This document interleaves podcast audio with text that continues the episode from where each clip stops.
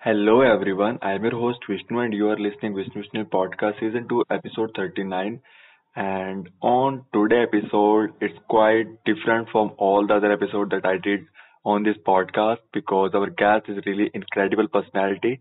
Our guest Mr. Ashish Uppal, he is a poet, writer, dreamer, inspiration, rapper, RJ, speaker and a leader and also have a lot of experience in jail. Yeah, you heard right.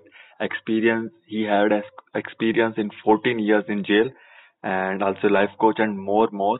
And on this today episode, we are going to be talk about a lot of things about his life journey, his life experience, and what exactly he learned from his life and in the next phase of his life. So I'm super excited for this conversation and hope you learn a lot of things. So let's start. Uh, so first of all, thank you so much, uh, Ashish, to come on my podcast. Thank you, thank you. It's, you know, it's my pleasure that Yeah. you call me up and giving me this opportunity. Thank you. Yeah, thank you so much for that. Uh, like, uh, I think you did a lot of uh, interview and a lot of people take your interview and all these things. But now I like they talk about your jail experience. But first, I just talk about uh, what's the things that why you just went to the jail and let's first talk about your childhood and where are you from, little bit your background, so people and all the audience get little bit context about yourself. Okay. So, if I talk about my childhood, I born in 1982 in a small village of Punjab, right? And after that came to Delhi. उसके बाद schooling मेरी दिल्ली में ही हुई सारी right? And in 2007, uh, actually in 2000, year 2000, I lost my dad, so हम लोग shift हो गए थे. And in 2007, I used to work with a multinational company, right? And unfortunately, कुछ ऐसा हुआ कि दोस्ती जो होती है ना उस दोस्ती के चक्कर में कहीं ना कहीं नुकसान खा बैठा राइट क्योंकि कुछ लोग ऐसे थे कुछ फ्रेंड्स ऐसे थे कि मेरी गाड़ी कहीं पे उन्होंने इस्तेमाल कर दी and after eight days I got to know that they have use my car and because of that सिर्फ़ मेरी गाड़ी वो लेके गए थे and because of that I have spend like 14 years in Tihar jail या this is the intro kind of. And मतलब उसके बाद की जर्नी तो फिर। हाँ, तो इसका मतलब ये जो आपने अपने चौदह साल जेल में बिताए उसमें मतलब आपका कोई योगदान नहीं था किसी प्रकार के किसी के मतलब कोई क्राइम में? तो फिर इसके पीछे इन्वेस्टिगेशन कुछ नहीं हुआ सीधा मतलब आपका क्या प्रोसेस था? कि भाई उन्होंने गाड़ी दी फिर इसलिए- आपको एक्सप्लेन करने का भी मौका नहीं दिया लोग मतलब पुलिस ने और? नहीं नहीं नहीं वो सब चीज़ें तो ना वो एक्चुअली होती हैं बात की। इसलिए होता क्या है विष्णु भाई की जब कोर्ट में केस चला जाता है ना तो उसके बाद चाहे वो एक्यूज है तो उन सबको फाइट करनी पड़ती है। I am not talking about myself लेकिन जितने भी आप केसेस देखेंगे ना कोर्ट में इसी चीज़ से फाइट करनी पड़ती है जो आपकी चार्जशीट में पुलिस ने या आपके जो पेपर्स बनाए हैं, जो केस फ़ाइल बनाई है, उसमें जो लिख दिया गया राइट एंड हो सकता है कि कहीं ना कहीं शायद कह सकते हैं ना कि शायद किस्मत का लिखा था ये, कहीं ना कहीं right because on that time in 2007 wrong time wrong place wrong people right लेकिन आज की डेट में मैं इस चीज़ को ना एक एज अ कर्स और एज अ लाइक एक कोई अपना गुजरा हुआ बुरा वक्त मान के नहीं चलता। यस शुरू के जो दस साल थे ना मेरे, जो शुरू के जो मेरे दस साल थे अंदर it was like really help सबसे ज़्यादा डार्क टाइम जो थे, मेरा था, वो वही था ये शुरू के दस साल। उन दस सालों में आई हैव अटेम्प्ट तीन बार मैंने सुसाइड अटेम्प्ट किया, तीनों बार बच गया। मैं रिहैब में रहा, मेरी साइकेट्रिस्ट के साथ में कंसल्ट कंसल्टेशन चलती रही काफ़ी टाइम तक, मेरा ट्रीटमेंट चलता रहा उनके साथ में।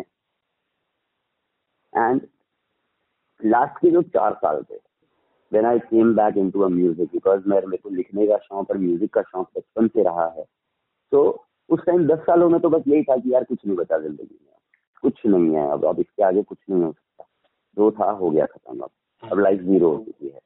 बट लास्ट के जो चार सालों में थे when I become R J right in Tihar jail I I was the R J for three years continuously in Tihar jail right तो जब मैं आरजे बना ना, तब मेरा जब शो शुरू करना शुरू किया मैंने सुबह के एक घंटे, शाम को एक घंटा then people started liking me और जब मैं शो खत्म करके अपने वार्ड में, अपने सेल में, अपने लॉकअप में जाने के लिए होता था तो लोग मुझे मिलते थे और लोग तारीफ़ करते थे वहाँ के इनमेट्स मेरी कि आशीष भाई बहुत अच्छा बोलते आशीष भाई ये शेर एक बार फिर से सुनाओ, आशीष भाई कल मेरा ये गाना प्ले कर देना प्लीज़ तो आई वॉज़ लाइक कि नहीं यार जीने की उम्मीद कहीं तो बची हुई है।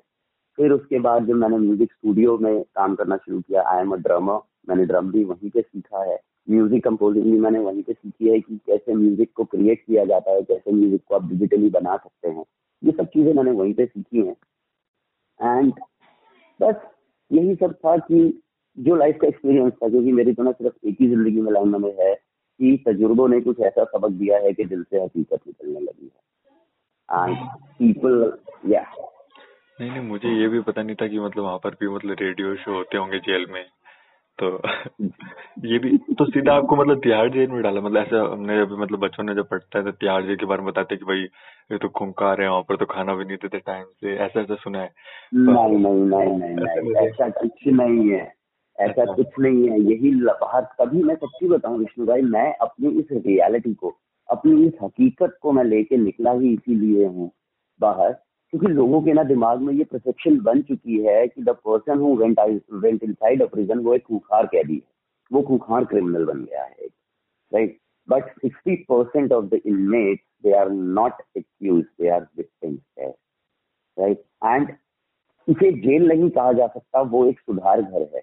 उसे एक आश्रम के तौर पे कहा जाता है, जो जेल अथॉरिटी भी कहती है। और सुधार घर वो सच में है, क्योंकि authority jail authority are so supportive बहुत ज़्यादा सपोर्टिव है वो हर चीज़ में। Because we have like igloo section Indira Gandhi national open university के साथ में टाइप है। If somebody wants to complete their studies तो वो अपनी स्टडीज़ कंप्लीट कर सकता है। ट्वेल्थ के बाद में अगर वो करना चाहता है तो एन आई ओ एस के थ्रू अपनी ग्रेजुएशन भी इग्लू के थ्रू कंप्लीट कर सकता है। And whatever the for the studies साथ में कंप्यूटर सेक्शन होते हैं जहाँ पे कंप्यूटर सिखाया जाता है। We have the very beautiful library with the collaboration with Care Today and India Today, right? And we have the music studio hospitals हैं हमारे पास में मेडिकल फैसिलिटीज़ बहुत अच्छी मिलती हैं। And the main thing is sports में जो होता है ना, हर साल नौ जेलें हैं तिहाड़ जेल के कॉम्प्लेक्स में, नौ जेलों के बीच में इंटर जेल स्पोर्ट्स कॉम्पिटिशन होते हैं, जिनको नाम दिया जाता है तिहाड़ ओलंपिक्स राइट ताकि जितने भी इमेज हैं, वो थोड़ा सा अगर डार्क स्टेज में जाने की कोशिश कर रहे हैं या थोड़ा सा भी परेशान है तो उन लोगों को उस चीज़ से छुटकारा दिलाने के लिए उनको एक नई ज़िंदगी का एक रास्ता दिखाने के लिए, उनको किसी न किसी तरह मोटिवेट रखने के लिए अथॉरिटीज बहुत सपोर्ट करती हैं हमें वहाँ पे। और उन्हीं की सपोर्ट की जो मैं म्यूज़िक में इतना रहा राइट काफ़ी सारे चीज़ें हैं, जैसे कि मैं पैरा लीगल वॉल्टियर बना लीगल एड सेल है वहाँ पे। तो पैरा लीगल वॉल्टियर बिला मैं डेली लीगल सर्विस अथॉरिटी से एज सर्टिफाइड बिल्कुल। तो बस यही सब चीज़ें हैं एंड उसे हम ये नहीं कह सकते कि खूखार कह दिया मतलब एक बहुत ही खतरनाक जगह है। क्योंकि मैंने एक लाइन लिखी थी जब मैं जेल में गया था कि बंद कमरे में मेरी ये साँसें भी घुट जाती हैं, खिड़कियाँ खोलू तो जहरीली हवा आती है। जीऊँगा ज़िंदगी एक बार फिर से खुल के, बस इसी उम्मीद से ये जेल कट जाती है। क्यों कहते हैं लोग इस जेल को बुरा, ये तो वो जगह है मेरे दोस्त जो बुरे वक्त में काम आती है। तो यही कुछ चीज़ें हैं। तो मैंने जब आपको पहली बार क्लब हाउस पे सुना था तो मेरे को ऐसा, जब आप ऐसे बोल रहे थे, सबको मतलब एक्सप्लेन कर रहे थे, फिर आपने कहा कि मैंने अपने चौदह साल निकाल दिए और अभी आपने बताया कि आपको दस साल आपको ऐसा लगा अच्छा नहीं लगा। तो कई लोगों के दिमाग में, मेरे दिमाग में पहले बार को लगा कि दस दिन की बात कर रहे होंगे, और क्या भाई मतलब चौदह एक महीने गए होंगे पर दस साल बहुत मतलब ज़्यादा होते हैं। तो आप कितने साल के थे जब आप गए थे? और उस टाइम आपके मतलब फैमिली के बारे में बताइए और उस टाइम मतलब आपका फ्रेंड सर्कल एकदम से कैसा मतलब पहला दिन जब जेल में गए सारा प्रोसेस हो रहा था वो थोड़ा बताइए क्योंकि वो एक अलग एक्सपीरियंस होता है। जेल में जाने के बाद तो हम बात बात करेंगे उसके जेल में घुसने से पहले का थोड़ा सा वो उस मतलब आपका माइंडसेट क्या था उस टाइम उससे पहले आप जेल के बारे में क्या सोचते थे?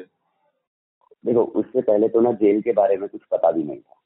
एंड ऑनेस्टली बोलू जेल के बारे में सोचना ही मतलब एक बेवकूफ़ी होती है राइट एंड जब मैं अरेस्ट हुआ और जब मेरे को जेल में लेके जाया जा रहा था आई वॉज़ टोटली ब्लैंक मुझे कुछ समझ में नहीं आ रहा था कि मेरे साथ हुआ क्या अचानक से। ये सडनली मेरे पास कौन सा ऐसा हवा का झोंका आया जो सब कुछ बर्बाद करके, सब कुछ तबाह करके चला गया एंड जिस दिन जिस, जो मेरी पहली रात थी जेल के अंदर उस दिन रात को मेरे सामने खाने की प्लेट आई। एक और इनमेट थे वहाँ पे कोई। अजय भाई था उनका नाम। आज भी याद है मुझे। वो आए मेरे पास में, उन्होंने मेरे को खाना वाना दिया। और मैं खाना खा रहा था ना तो खाने के साथ वो दाल में और सब्ज़ी में ना मेरे आँसू गिरते जा रहे थे बस। नॉन स्टॉप मुझे समझ में नहीं आ रहा था कि यार हुआ क्या मेरे साथ and for like one year almost मैं टोटली डिप्रेस हो गया था। मतलब टोटली ब्लैंक था मैं किसी से ज़्यादा बात नहीं करना। किसी से बोलना नहीं, खाना भी खाया तो खाया, नहीं खाया नहीं खाया, नहाना है तो ठीक है, नहीं नहाना तो नहीं दस दस दिन भी नहाना, ऐसे बुरे हाल हो चुके थे वहाँ पे उस टाइम पे। और धीरे धीरे धीरे धीरे जब तीन साल बाद सेशन से कन्विक्शन हुई, उस टाइम पे मैंने फ़र्स्ट अटेम्प्ट किया सुसाइड का जब तो खत्म हो गया तो उम्र कैद हो गई।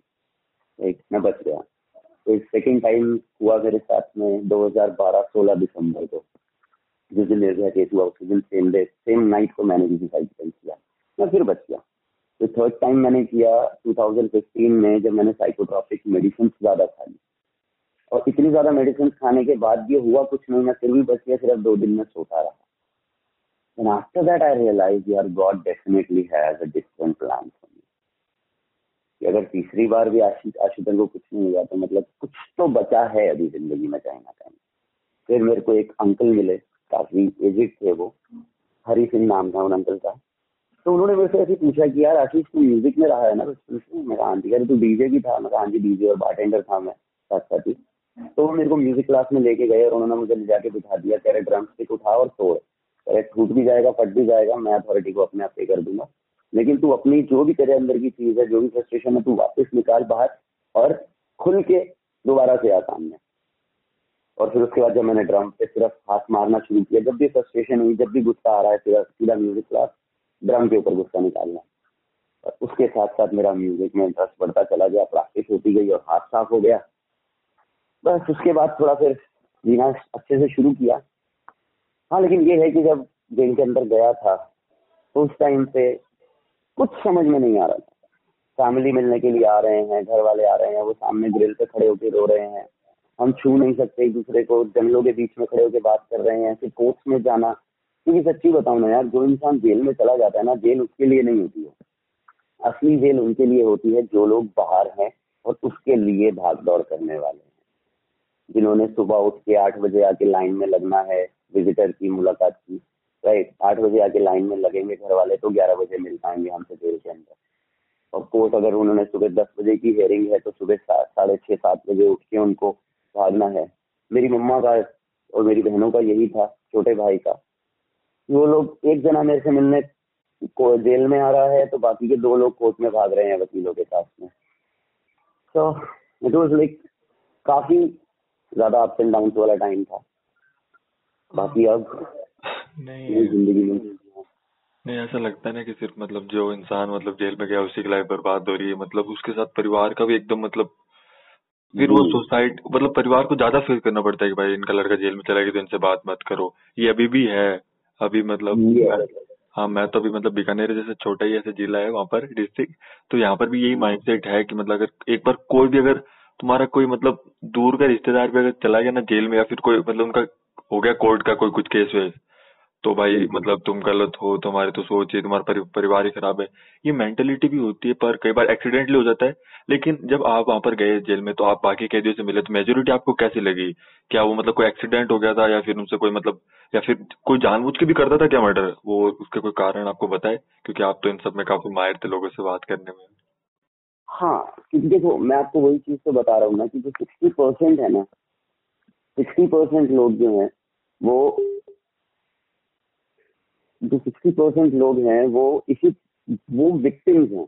दे आर नॉट लाइक जिसे हम कह सकते हैं कि they are not excuse and forty percent की जो कैटेगरी है ना, जो हम देख सकते हैं राइट वो हैं, उन्हें हम असली में कह सकते हैं कि ये दे आर हैबिचुअल जिन्हें कहते हैं हैबिचुअल अफेंडर्स होते हैं जो राइट तो बस यही चीज़ है.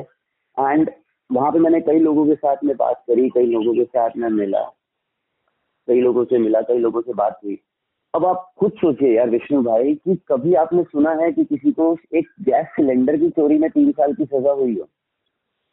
कितने साल की अगर गैस तीन साल थ्री इयर्स किस चोरी क्या है? सिलेंडर गैस के सिलेंडर की चोरी।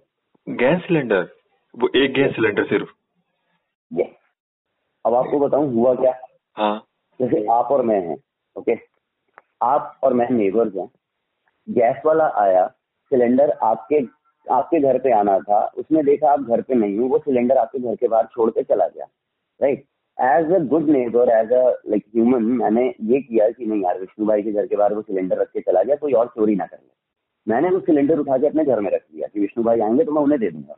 लेकिन द मोमेंट विष्णु भाई केम राइट वो सिलेंडर वहाँ पे नहीं था और मैं भी घर पे मौजूद नहीं था। विष्णु भाई ने सौ नंबर पे कंप्लेन कर दी, क्योंकि सिलेंडर वाले ने बोला, मैं सिलेंडर छोड़ के गया। एफ़ आई आर हो गई सौ नंबर पे कंप्लेंट हो गई उसकी एफ़ आई आर हो गई, ठीक है? सीसीटीवी फुटेज में दिखता है कि आशीष ने सिलेंडर उठाया। अब एफ़ आई आर हो गई तो थाने जाना पड़ेगा, थाने जाना पड़ेगा तो पुलिस वाले ने कुछ नहीं सुना, चौदह दिन की कस्टडी में भेज दिया जेल में। ठीक है? जेल में आने के बाद उस बंदे को सात या आठ महीने में मेट्रोपॉलिटन एम कोर्ट से, ठीक है? मेट्रोपॉलिटन कोर्ट से उसको तीन साल की सजा हो जाती है थ्री सेवेंटी नाइन सिर्फ़ ये रीजन था उस, उस इंसान की सिर्फ़ गलती ये थी कि सीसीटीवी फुटेज में आ गया कि वो सिलेंडर उठा के रखे गया और वो बोल रहा है कोर्ट में कि मैं खुद उठा के ले गया इससे पहले कोई और ले जाता। लेकिन लेकिन वही हो गई कि नहीं उठाया तो ना चोरी तो करी ना चोरी तो करी ना। उस बंदे को तीन साल की सजा देके वापसी जेल में डाल दिया गया। और उस इंसान की 11 साल की बेटी ने बाहर सुसाइड कर लिया क्योंकि गली मोहल्ले के बच्चे उसे कहने लग गए कि तेरा बाप सिलेंडर चोर है। अब बताओ इसमें क्या कहा जा सकता है? हम किसको दोष देंगे? सिस्टम को? सिस्टम पड़ोसी को? सिलेंडर वाले को? किसको दोष देंगे हम लोग? और उसके बाद उस इंसान के अंदर गुस्सा इतना ज़्यादा भर गया ना सोसाइटी के लिए और समाज के लिए। ये ऑनेस्ट भी मैंने ज़्यादातर मैं सिर्फ़ एक स्टोरी ना उस इंसान का नाम नहीं लेना चाहूँगा कहीं से भी। क्योंकि ये ना मैं बहुत करीब से उस इंसान को मैंने देखा है मैंने उसको रोते तड़पते देखा है अपनी आँखों से।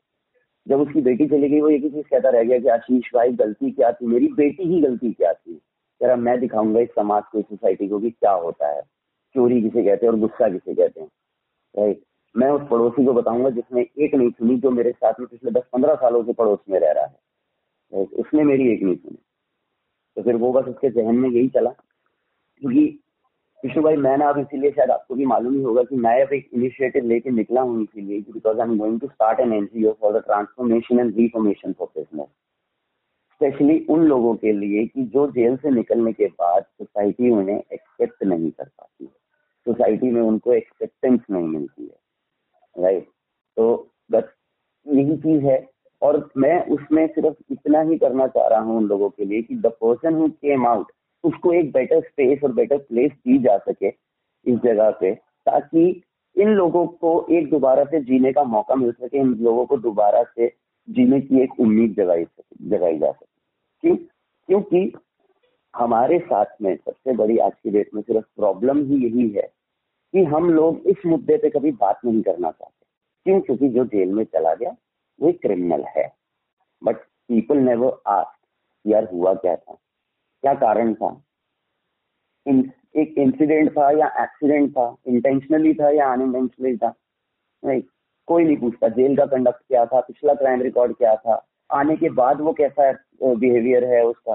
राइट उसने जेल में क्या क्या अचीव किया? लेकिन लोगों को ये लगता है कि जेल में तो कुछ अचीव हो ही नहीं सकता कभी भी। Even I have achieve like मेरे पास में मोर देन फोर्टी सर्टिफिकेट्स हैं अप्रिसिएशन लेटर्स हैं जो अथॉरिटी की तरफ़ से मिले हैं राइट तो ऐसे ही मेरे पास में आर्टिस्ट बहुत अच्छे हैं। बस एक एक्सेप्टेंस की कमी है। क्योंकि ना होता क्या है कि हमें ना कहना बहुत आसान होता है newspaper magazine TV social site पे देख के कि यार क्राइम रेट क्यों नहीं कम हो रहा? क्राइम रेट क्यों नहीं कम हो रहा?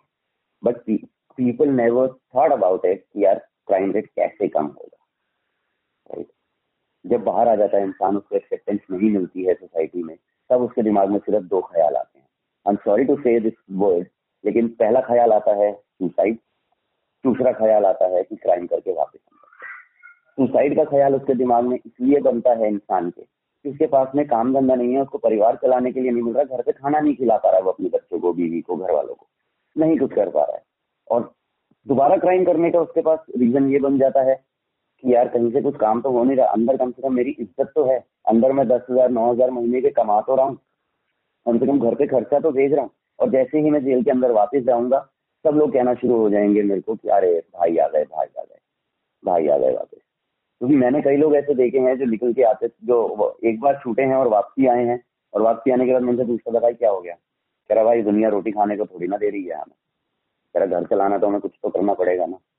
इसीलिए वो लोग फिर जाते हैं चेन स्नैचिंग से लूटने से दूसरों के लिए कुछ करने के लिए, चोरी करते हैं फिर। तभी ये जाके ना क्राइम रेट ना एक्सटेंड हो जाता है। जब उनको हम एक्सेप्टेंस देनी शुरू कर देंगे, उनको जीने का दोबारा मौका देंगे और इस चीज़ के लिए कोई एक अकेला इंसान नहीं चल सकता लेके इस मुहिम को सबको साथ जुड़ना होगा। जैसे विष्णु भाई, आप भी क्लब हाउस में मेरे साथ में कनेक्ट हुए ऐसे कई लोग साथ में कनेक्ट हुए हैं, जो लोग मुझसे बात करना चाहते हैं, मेरे बारे में जानना चाहते हैं। लेकिन मैं ये कहना चाहता हूँ कि मेरे बारे में मत जानो। उस चीज़ के, उस मुद्दे के बारे में जानो, जिस मुद्दे के वजह से ही आज की डेट में सबसे ज़्यादा क्राइम रेट बढ़ रहा है। एंड आई कैन चैलेंज कि अगर हम सब लोग मिलकर उन लोगों को सुधार के उन लोगों को दोबारा से एक नई ज़िंदगी की शुरुआत देंगे तो हम लोग एक से दो साल के अंदर हम लोग forty forty to fifty percent crime rate कम कर पाएँगे। टोटली एग्री मतलब हम भी यही सोचते हैं कि भाई इसने कोई खून कर दिया ना उसके बाद भाई इसको सजा होनी चाहिए इसको तो मार दो इसको फांसी दे दो। पर कभी मतलब बहुत ही कमी होता है कि भाई इसने किया क्यों? कोई मतलब मजबूरी है या फिर कोई कारण है या फिर इसका मन क्या करने को? वो तो मतलब ऐसे कोई डिस्कशन कौन करता है कि भाई, अगर किसी ने कुछ गलत या रेप हो गया या फिर किसी ने कोई बहुत बड़ा क्राइम कर दिया, किसी को मार दिया तो इसको मार दो, इसको फांसी दे दो। पर उसके पीछे मतलब वो वो क्यों हुआ? वो किसके कारण हुआ? क्या था? उसका माइंडसेट क्या था? ये तो कोई पूछते ही है ना। बिल्कुल। क्योंकि पता है क्या है? सबका माइंडसेट क्या है कि जेल में जो जा रहा है ना, यहाँ तो वो मर्डर करके जा रहा है, यहाँ तो वो रेप करके जा रहा है, यहाँ तो फिर वो हो सकता है कैसे किसको राइट लेकिन आज की डेट में दुनिया को शायद ये नहीं मालूम है कि अगर आपने किसी को चेक दिया है और वो चेक अगर बाउंस हो जाता है तो सामने वाला अगर इस सौ नंबर पे कंप्लेन कर देता है तो चेक बाउंस में भी एक साल की सजा है। राइट चेक बाउंस हो जाने पर भी एक साल की सजा होती है। एक चेक दे दिया आपको चेक बाउंस हो गया तो एक साल की सजा है। हाँ जी अगर सामने वाला अगर आपकी बात को नहीं मानता जैसे आपने किसी को प्रॉमिस किया आपने उसको पीडीसी दे दिया और वो पीडीसी जब उसने जाके सबमिट कराया और वो चेक बाउंस हो गया और उसने कंप्लेन कर दी कि इंसान ने मुझे धोखा दिया राइट तो आपके ऊपर फोर ट्वेंटी का चार्ज लगा के आपको एक साल की सजा हो सकती है। मिनिमम तीन महीने तो काटने ही काटने हैं जेल में चेक बाउंस में राइट ये छोटी छोटी सी चीज़ें हैं, ये बिल्कुल बारीकियाँ चीज़ें हैं छोटी छोटी सी चीज़ें हैं, लेकिन इंसान का माइंडसेट ये रह जाता है हम लोगों का कि नहीं यार, जेल में गया है तो हार्ड कोर होगा ये बिल्कुल। मतलब खूंखार वाला कैदी, खूंखार वाला क्रिमिनल है, क्योंकि ये हो सकता है गैंगस्टर हो। लेकिन इंसान कभी पूछ ही नहीं पाता और डर के मारे सबसे बड़ी बात है कि डर के मारे लोग कभी भी बाहर बता नहीं पाते हैं इन चीज़ों को। कभी भी खुल के नहीं बोल पाते।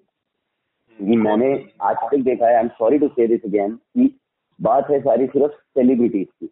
जो चीज़ ये मैं उठा के लेके चला हूँ जिस मुहिम को ये किसी ना किसी सेलिब्रिटी को करना चाहिए था। But they are also somewhere कहीं ना कहीं वो भी घबराते हैं इस चीज़ इस चीज़ में जुड़ने के लिए, क्योंकि बहुत ईजी रहता है, अंदर हमारे पास में बहुत सी एनजीओ आती थी, बहुत अच्छी सपोर्ट करती थी अंदर हमें, हर चीज़ में सपोर्ट करते थे, लेकिन हमें सपोर्ट अंदर नहीं अथॉरिटी की सपोर्ट हमें है, उन्होंने हमें इतना इतना केपेबल बना दिया, इतना स्किल्ड बना दिया है, कि हम बाहर आके काम कर सकते हैं, लेकिन बाहर आके जब कोई माँगता है किसी से काम जाके, और पता लगता है कि इंसान जेल से छूट के आया है, सीधा स्ट्रेट में मना कर दिया जाता है नो ये काम पे नहीं है।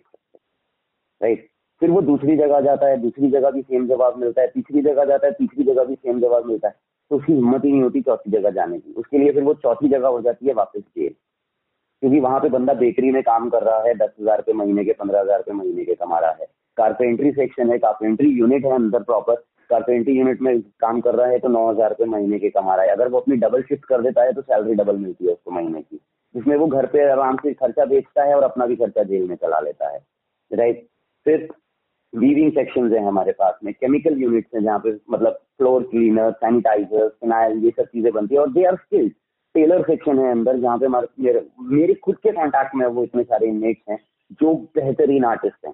टेलरिंग से ले लो, आप एंटरटेनमेंट में ले लो, किसी भी फ़ील्ड में ले लो यार। हर तरह की फ़ील्ड का इंसान है, लेकिन बस उनके अंदर एक ही चीज़ का डर बैठा हुआ है, एक ही चीज़ की घबराहट बैठी हुई है कि यार बाहर निकल के जब हम बोलेंगे। तो हमारा ये सो कॉल्ड समाज सो कॉल्ड सोसाइटी हमें एक्सेप्ट नहीं करती। और इनफैक्ट घर वाले भी डरते हैं दूसरों को बताने में कि नहीं यार, नहीं बताना किसी को, हमारी बेइज्जती हो जाएगी, हमारी बेइज्जती हो जाएगी। भाई, वो सो समाज सो रिश्तेदार आपको नहीं आए आपके पीछे पीछे वकीलों के पास भागने के लिए, आपके साथ कोर्ट में खड़े होने के लिए वो सो समाज नहीं आया, वो आपके बच्चे से, आपके बेटे से, पति से हस्बैंड से मिलने के लिए, आप जेल में मिल मुलाकात करने के लिए वो सो समाज सो सोसाइटी सो रिश्तेदार नहीं आए। जो भी फेस किया फैमिली ने इकट्ठे जुड़ के किया और अपने सारी चीज़ों को छुपाते हुए पे उन चीज़ों को किया राइट तो ये ख्याल सबसे पहले दिमाग से निकालना सबसे ज़्यादा ज़रूरी है हर एक उस इंसान के लिए जो एक जेल से लौटे हुए इंसान को एक गंदी नज़र से देखता है या ये देखता है कि वो एक गिरा हुआ इंसान है, या वो क्रिमिनल है, या वो एक कुछ भी है, कि मतलब जेल से छूटा है तो वो क्रिमिनल बन गया क्योंकि वो ठप्पा उससे लग गया। I am not talking about under trial जिसका अभी केस चल रहा है कोर्ट के अंदर but those people who got बामुशक, कैदे बामुशक्कत जो काट चुके हैं चौदह चौदह साल, मेरे सामने ऐसे ऐसे लोग भी हैं जो बाईस बाईस साल में भी निकले हैं जेल से बाहर। लेकिन बाहर निकलने के बाद क्या होता है, उनको छुप जाते हैं वो किसी एक कोने में, किसी एक गाँव में, किसी एक खेड़े में जाके एक छोटे से घर में खेती बाड़ी करने लग जाते हैं। चाहे वो एजुकेटेड हैं, चाहे वो नहीं है। उनके अंदर कैपेबिलिटी है, वो कर सकते हैं, लेकिन उनको समाज का डर रह जाता है। इसीलिए मैं इस चीज़ को खुल के सबके सामने लेके आया हूँ, इस समाज को सोसाइटी को, सबको यही कहना चाहता हूँ एक बार दूसरा मौका देना बनता है बिकॉज़ एवरीबडी डिजर्व बिल्कुल बिल्कुल, मैं टोटली एग्री हूँ। पर ये होता है ना कि अब समाज की बात करते हैं, मेरे हिसाब से वो भी तो एक लोग ही अपनी तरह है। जो आप और हम सोच रहे हैं ना कि अभी मतलब बहुत ही एजुकेटेड लोग भी तो मतलब पॉडकास्ट को सुन रहे हैं इस एपिसोड को वो भी ऐसा ऐसा नहीं है कि सिर्फ़ मतलब वो अनएजुकेटेड लोग है वो ऐसा सोचते हैं। एजुकेटेड लोग मतलब आप मैंने सुना था जब आप पहली बार क्लब हाउस पे आप अपना एक्सपीरियंस बता रहे थे सेकंड टाइम था कह रहे थे कि जब आप किसी ग्रुप में जुड़ते थे तो आप पहले ये नहीं बताते थे कि भाई मेरे मैं चौदह साल जेल हो गया वरना तो आपको सीधे मतलब लेफ़्ट कर देते। वो आपसे बात ही नहीं करना चाहते थे। वो सारे एजुकेटेड लोग थे और वेल एजुकेटेड लोग थे। तो ऐसा नहीं कि सिर्फ़ अनएजुकेटेड लोग ये चीज़ों को नहीं समझते। एजुकेटेड लोग है वो भी इस चीज़ों को नहीं समझते। है ना? ये भी एक मतलब गलत परस्पेक्टिव है पर क्योंकि वही है ना सर क्योंकि वही है ना विष्णु भाई कहते हैं ना कि if you want to sell something sell yourself first मैंने सबसे पहले अपने अपने आप को बेचना शुरू किया वहाँ से मैंने अपनी पोइट्री से क्योंकि जब देखा ना लोग पोइट्री से और म्यूज़िक से ज़्यादा अच्छे से कनेक्ट हो रहे हैं तभी मैंने सबसे पहले अपनी पोइट्री को अपने रैप को अपने उसको लाना शुरू किया। एंड एक बार ऐसा हुआ मेरे साथ में एक बार नहीं इनफैक्ट तीन बार हुआ तीन रूम्स में से मेरे को निकाल के रूम से बाहर कर दिया गया और ब्लॉक कर दिया गया मेरे को उस रूम में। बिकॉज़ ये एक ऐसी हकीकत है जिससे लोग बात करना ही नहीं चाहते। क्यों? ये तो यार और तो राइट गली के कुत्तों के लिए काम कर रहे हो। राइट गली के गली के कुत्तों के लिए काम होता है, गाय के लिए काम होता है, बाकी सब चीज़ों के लिए काम होता है ओपन एज में जाते हैं राइट सब तरफ़ जा, किया जाता है सोसाइटी से, हर तरफ़ से काम कर सकते हैं सोसाइटी राइट लेकिन इन इनमेट्स के बारे में सोच के क्यों नहीं कोई कुछ करता? रीजन क्या बनता है? कोई, क्योंकि किसी, जब भी मैंने ये क्लब हाउस पे भी मैंने लोगों से सवाल किया है ना कि ऐसा क्यों? किसी के पास कोई जवाब नहीं है। एक ही जवाब निकलता है जेल से छूटा है ना, इसलिए। भाई जेल से छूटा है। जेल में तो कृष्ण जी भी थे। उनकी क्यों पूजा कर रहे हो तो पैदा वही हुए। उनकी क्यों पूजा कर रहे हो? क्यों? क्योंकि वो धर्मात्मा बन गए थे। उनके पास में पावर थी सब कुछ था। इसलिए शायद। राइट दी ये जिसके पास पावर आ जाएगी जो फेम होगा सेलिब्रिटी होगा फिर उसी को लोग करे यार। इतना स्ट्रगल का जिसने इतना स्ट्रगल किया है अपनी लाइफ में इतने साल जेल किया है और आज ये ये बन गया। पर वो तो मतलब लोग ऐसा भी सोचते हैं मेरे हिसाब से आप मेरे को बताना सही गलत कि जैसे मान लीजिए किसी इंसान ने कुछ ज़्यादा मतलब कुछ ज़्यादा अचीव नहीं किया था पहले जेल जाने से पहले कोई कंपनी में काम उसके बाद भी उसको लगता है कि यार मैं तो क्या बोलूँगा मेरी कौन सुनेगा? बट मेरी तो कौन सुनेगा? मेरे पास इतने ज़्यादा फॉलोवर भी नहीं है लोग मेरे को इतना ज़्यादा जानते भी है और वो एक तो उसको कैसे करना चाहिए उस इंसान को? उस इंसान को कैसे आगे आना चाहिए? उस इंसान को कैसे अपनी बात कहनी चाहिए? तो जानता ही भाई अभी तक उसके पास इतने ज़्यादा फॉलोवर भी नहीं लोग सुनते भी नहीं है। अगर कोई अभी कैदी सुन रहा होगा इसको जो अभी मतलब जेल से बाहर निकल चुका है जो कि अभी नॉर्मल इंसान बनना चाहता है वो कैसे अपनी बात शेयर करे? जैसे कैसे आपने किया था पहले तो ये बताइए जेल के बाहर मैंने तो ऑनेस्टली बोलूँ मैंने सबसे पहला जो मेरा यूट्यूब पे मेरा ऑफिशियल ट्रैक है हकीकत राइट मेरा पहला रैप है I am a rapper also अभी बना हूँ रैपर भी मैं। तो वो मैंने अपनी हकीकत एक रात में तब्दील करी थी राइट जिससे लोगों ने जुड़ना शुरू किया। जब यूट्यूब पे और इंस्टा पे और फेसबुक पे किया, और कुछ लोग ऐसे फेमिलियर नहीं है मोस्टली इनमें जो भी हैं। और वो डरते भी शायद इसी कारण से हैं कि बस पता नहीं सोसाइटी क्या सोचेगी क्योंकि मेरे घर वालों से भी मेरे को यही चीज़ सुनने को मिली थी कि तू पागल है क्या? तू दुनिया को खुल के बताता जा रहा है। तो मेरा सिर्फ़ एक ही वर्ड था उनके सामने कि, भाइयों, मेरी बहनों, मेरे पास में, अपने सीवी में लिखने के लिए कोई वर्क एक्सपीरियंस नहीं है। आप लोग, मैं चौदह साल जेल में काट के आया हूँ, आप लोग चौदह साल बाहर थे। आपके पास में काम भी किया, आपने नौकरियाँ भी करी, आपने अपने बिज़नेस भी चला लिए लेकिन मेरे पास तो एक्सपीरियंस वही है ना जो मेरे पास में है। तेरह साल, चौदह साल का पिछला। तो मैं तो उसी चीज़ को करूँगा ना क्योंकि मैं सारी ज़िंदगी नहीं बन के रहना चाहता कि ये इसका बड़ा भाई है या इसका छोटा भाई है। राइट मैं अपने आप को ढूँढने निकला हूँ, आशीष को ढूँढने निकला हूँ। राइट और और जो जिनकी आप बात कर रहे हो जो कहते हैं कि हमारे फॉलोअर्स नहीं है और वो कोई नहीं है कि कैसे हम दूसरों से बात करेंगे। इसीलिए मेरी एनजीओ का नाम ही है हकीकत, journey towards the new sunshine जो इंसान जेल से निकलने के बाद नहीं कुछ बता पा रहा, किसी को नहीं कुछ कर पा रहा सोसाइटी में एक्सेप्टेंस नहीं है, वो आके मुझसे मिले। मेरी एनजीओ के साथ में कनेक्ट हो राइट जिसमें उनको हम स्किल ट्रेनिंग प्रोवाइड करेंगे, उनकी मेंटल हेल्थ का ख्याल रखा जाएगा, उनको अच्छी तरह प्लेसमेंट दी जाएगी, उनकी एजुकेशन अगर पढ़ना चाहते हैं आगे, कोई और अगर उनको कुछ कोर्स करना है तो वो कोर्स करवाया जाएगा उनको। अगर बच्चे छोटे हैं किसी इंसान के और वो बंदा स्टेबल नहीं है अभी तक, और बच्चे छोटे हैं तो उनकी एजुकेशन बच्चे की एजुकेशन का खर्चा उठाया जाएगा। प्लस अगर उनके घर में कोई ओल्ड एज है जो मेडिकल हेल्प चाहिए, जिसको मेडिकल नीड है और वो नहीं कर पा रहे हैं, उन लोगों के लिए भी हम लोग खड़े हैं साथ में। And this this is this NGO is specially for the image and their family right मैं इसीलिए निकला हूँ कि भैया जो इंसान नहीं बात कर पा रहा खुल के वो आप मेरे पास आओ फेस दिखा के बात नहीं करना चाहते, नाम नहीं बताना चाहते हैं, मत बताओ। लेकिन दुनिया तक ये बात पहुंचनी बहुत ज़्यादा ज़रूरी है, बहुत बहुत बहुत ज़रूरी है ये चीज़ पहुंचनी। कि भाई everybody deserve the second chance मौका दे के तो देखो। मतलब मौका देना, पर जैसे कि अभी आप, आपकी फैमिली ने तो आपको मतलब सपोर्ट किया, हर वक्त आपके साथ रहे, उन लोगों का क्या जिनको मतलब जिनके पास मतलब फैमिली ने भी कहा कि भाई अब तुम जाओ तुम किसी काम के नहीं। जिनको फैमिली ने एक्सेप्ट नहीं किया वो तो मतलब सीधा सुसाइड ही सोचते होंगे मेरे हिसाब से।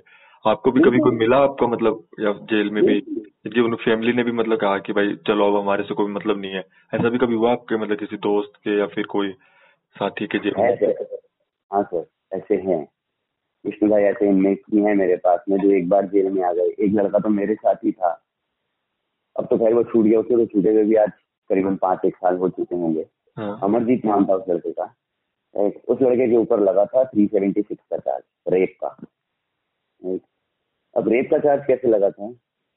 कि वो एक लड़की से प्यार करता था दोनों एक दूसरे से प्यार करते थे दोनों के दोनों घर से भागे लेकिन में रहने शुरू हो गए दोनों ने कोर्ट मैरिज नहीं करी उन्होंने मंदिर में जाके वैसे नहीं होता लड़के लड़कियाँ जो होता है कि हाँ गए मंदिर में हाँ। सिंदूर लगा दिया और वो फेरे कर ऐसी कर लिया बस शादी। ऐसे करके वो रह रहे थे। लड़की के घर वालों को पता चल गया कि ये लोग कहाँ रह रहे हैं, लड़की के घर वाले पहुँचते हैं, लड़की को मारते पीटते हैं, लड़के को मारते पीटते हैं, उसे पुलिस में बंद करा देते हैं। लड़की के ऊपर, लड़के के ऊपर लगवा देते हैं रेप का चार्ज कि हमारी बेटी को बेला फुसला के ले गया और जिसने इस तरह शारीरिक शोषण किया। ठीक है? उसके बाद उस लड़के को हो जाती है दस साल की सजा। और उस लड़के के दस साल उसने जेल के अंदर काटे और उस दस सालों में उसके घर का कोई मिलने के लिए नहीं आया। वो मैसेज भी करवाता था ना। इनफैक्ट मेरी मम्मा या सिस्टर आते थे मैं उनको नंबर देता था उसके घर का कि एक बार ना इनके किसी घर को बोलना कि एक बार आके मिल तो लो कम से कम कुछ मत दे के जाओ उसको कपड़े नहीं चाहिए पैसा नहीं चाहिए कुछ नहीं मांग रहा वो आपसे सिर्फ़ मिल जाओ एक बार आके। तो उनके पास से पता सामने से जवाब क्या आया था? हम किसी बलात्कारी से रिश्ता नहीं रखते हमारा बेटा नहीं है। ऐसा भी ये मतलब लड़के के थॉट सिर्फ़ यही रहते थे। हाँ। इस लड़के का थॉट ही सिर्फ़ ये रहता था कि आशीष भाई, कुछ नहीं बचा, कुछ नहीं बचा। फिर मेरी जब मुलाकात पे मम्मा आते थे, मेरे से मिलने के लिए मम्मा आते थे तो विजिटर लिस्ट में उसका भी नाम ऐड करते थे मम्मा जान से कि नहीं बेटा, कोई नहीं है ना तेरा, मैं मैं हूँ तेरी माँ, कोई बात नहीं। मेरी सिस्टर राखी बांधने के लिए आते थे, जेल में हमारा राखी सेलिब्रेशन बहुत अच्छा होता है कि जेल के अंदर तक आ सकते हैं बहने, और सामने खड़े होकर राखी हाथ से बाँध के जा सकती हैं।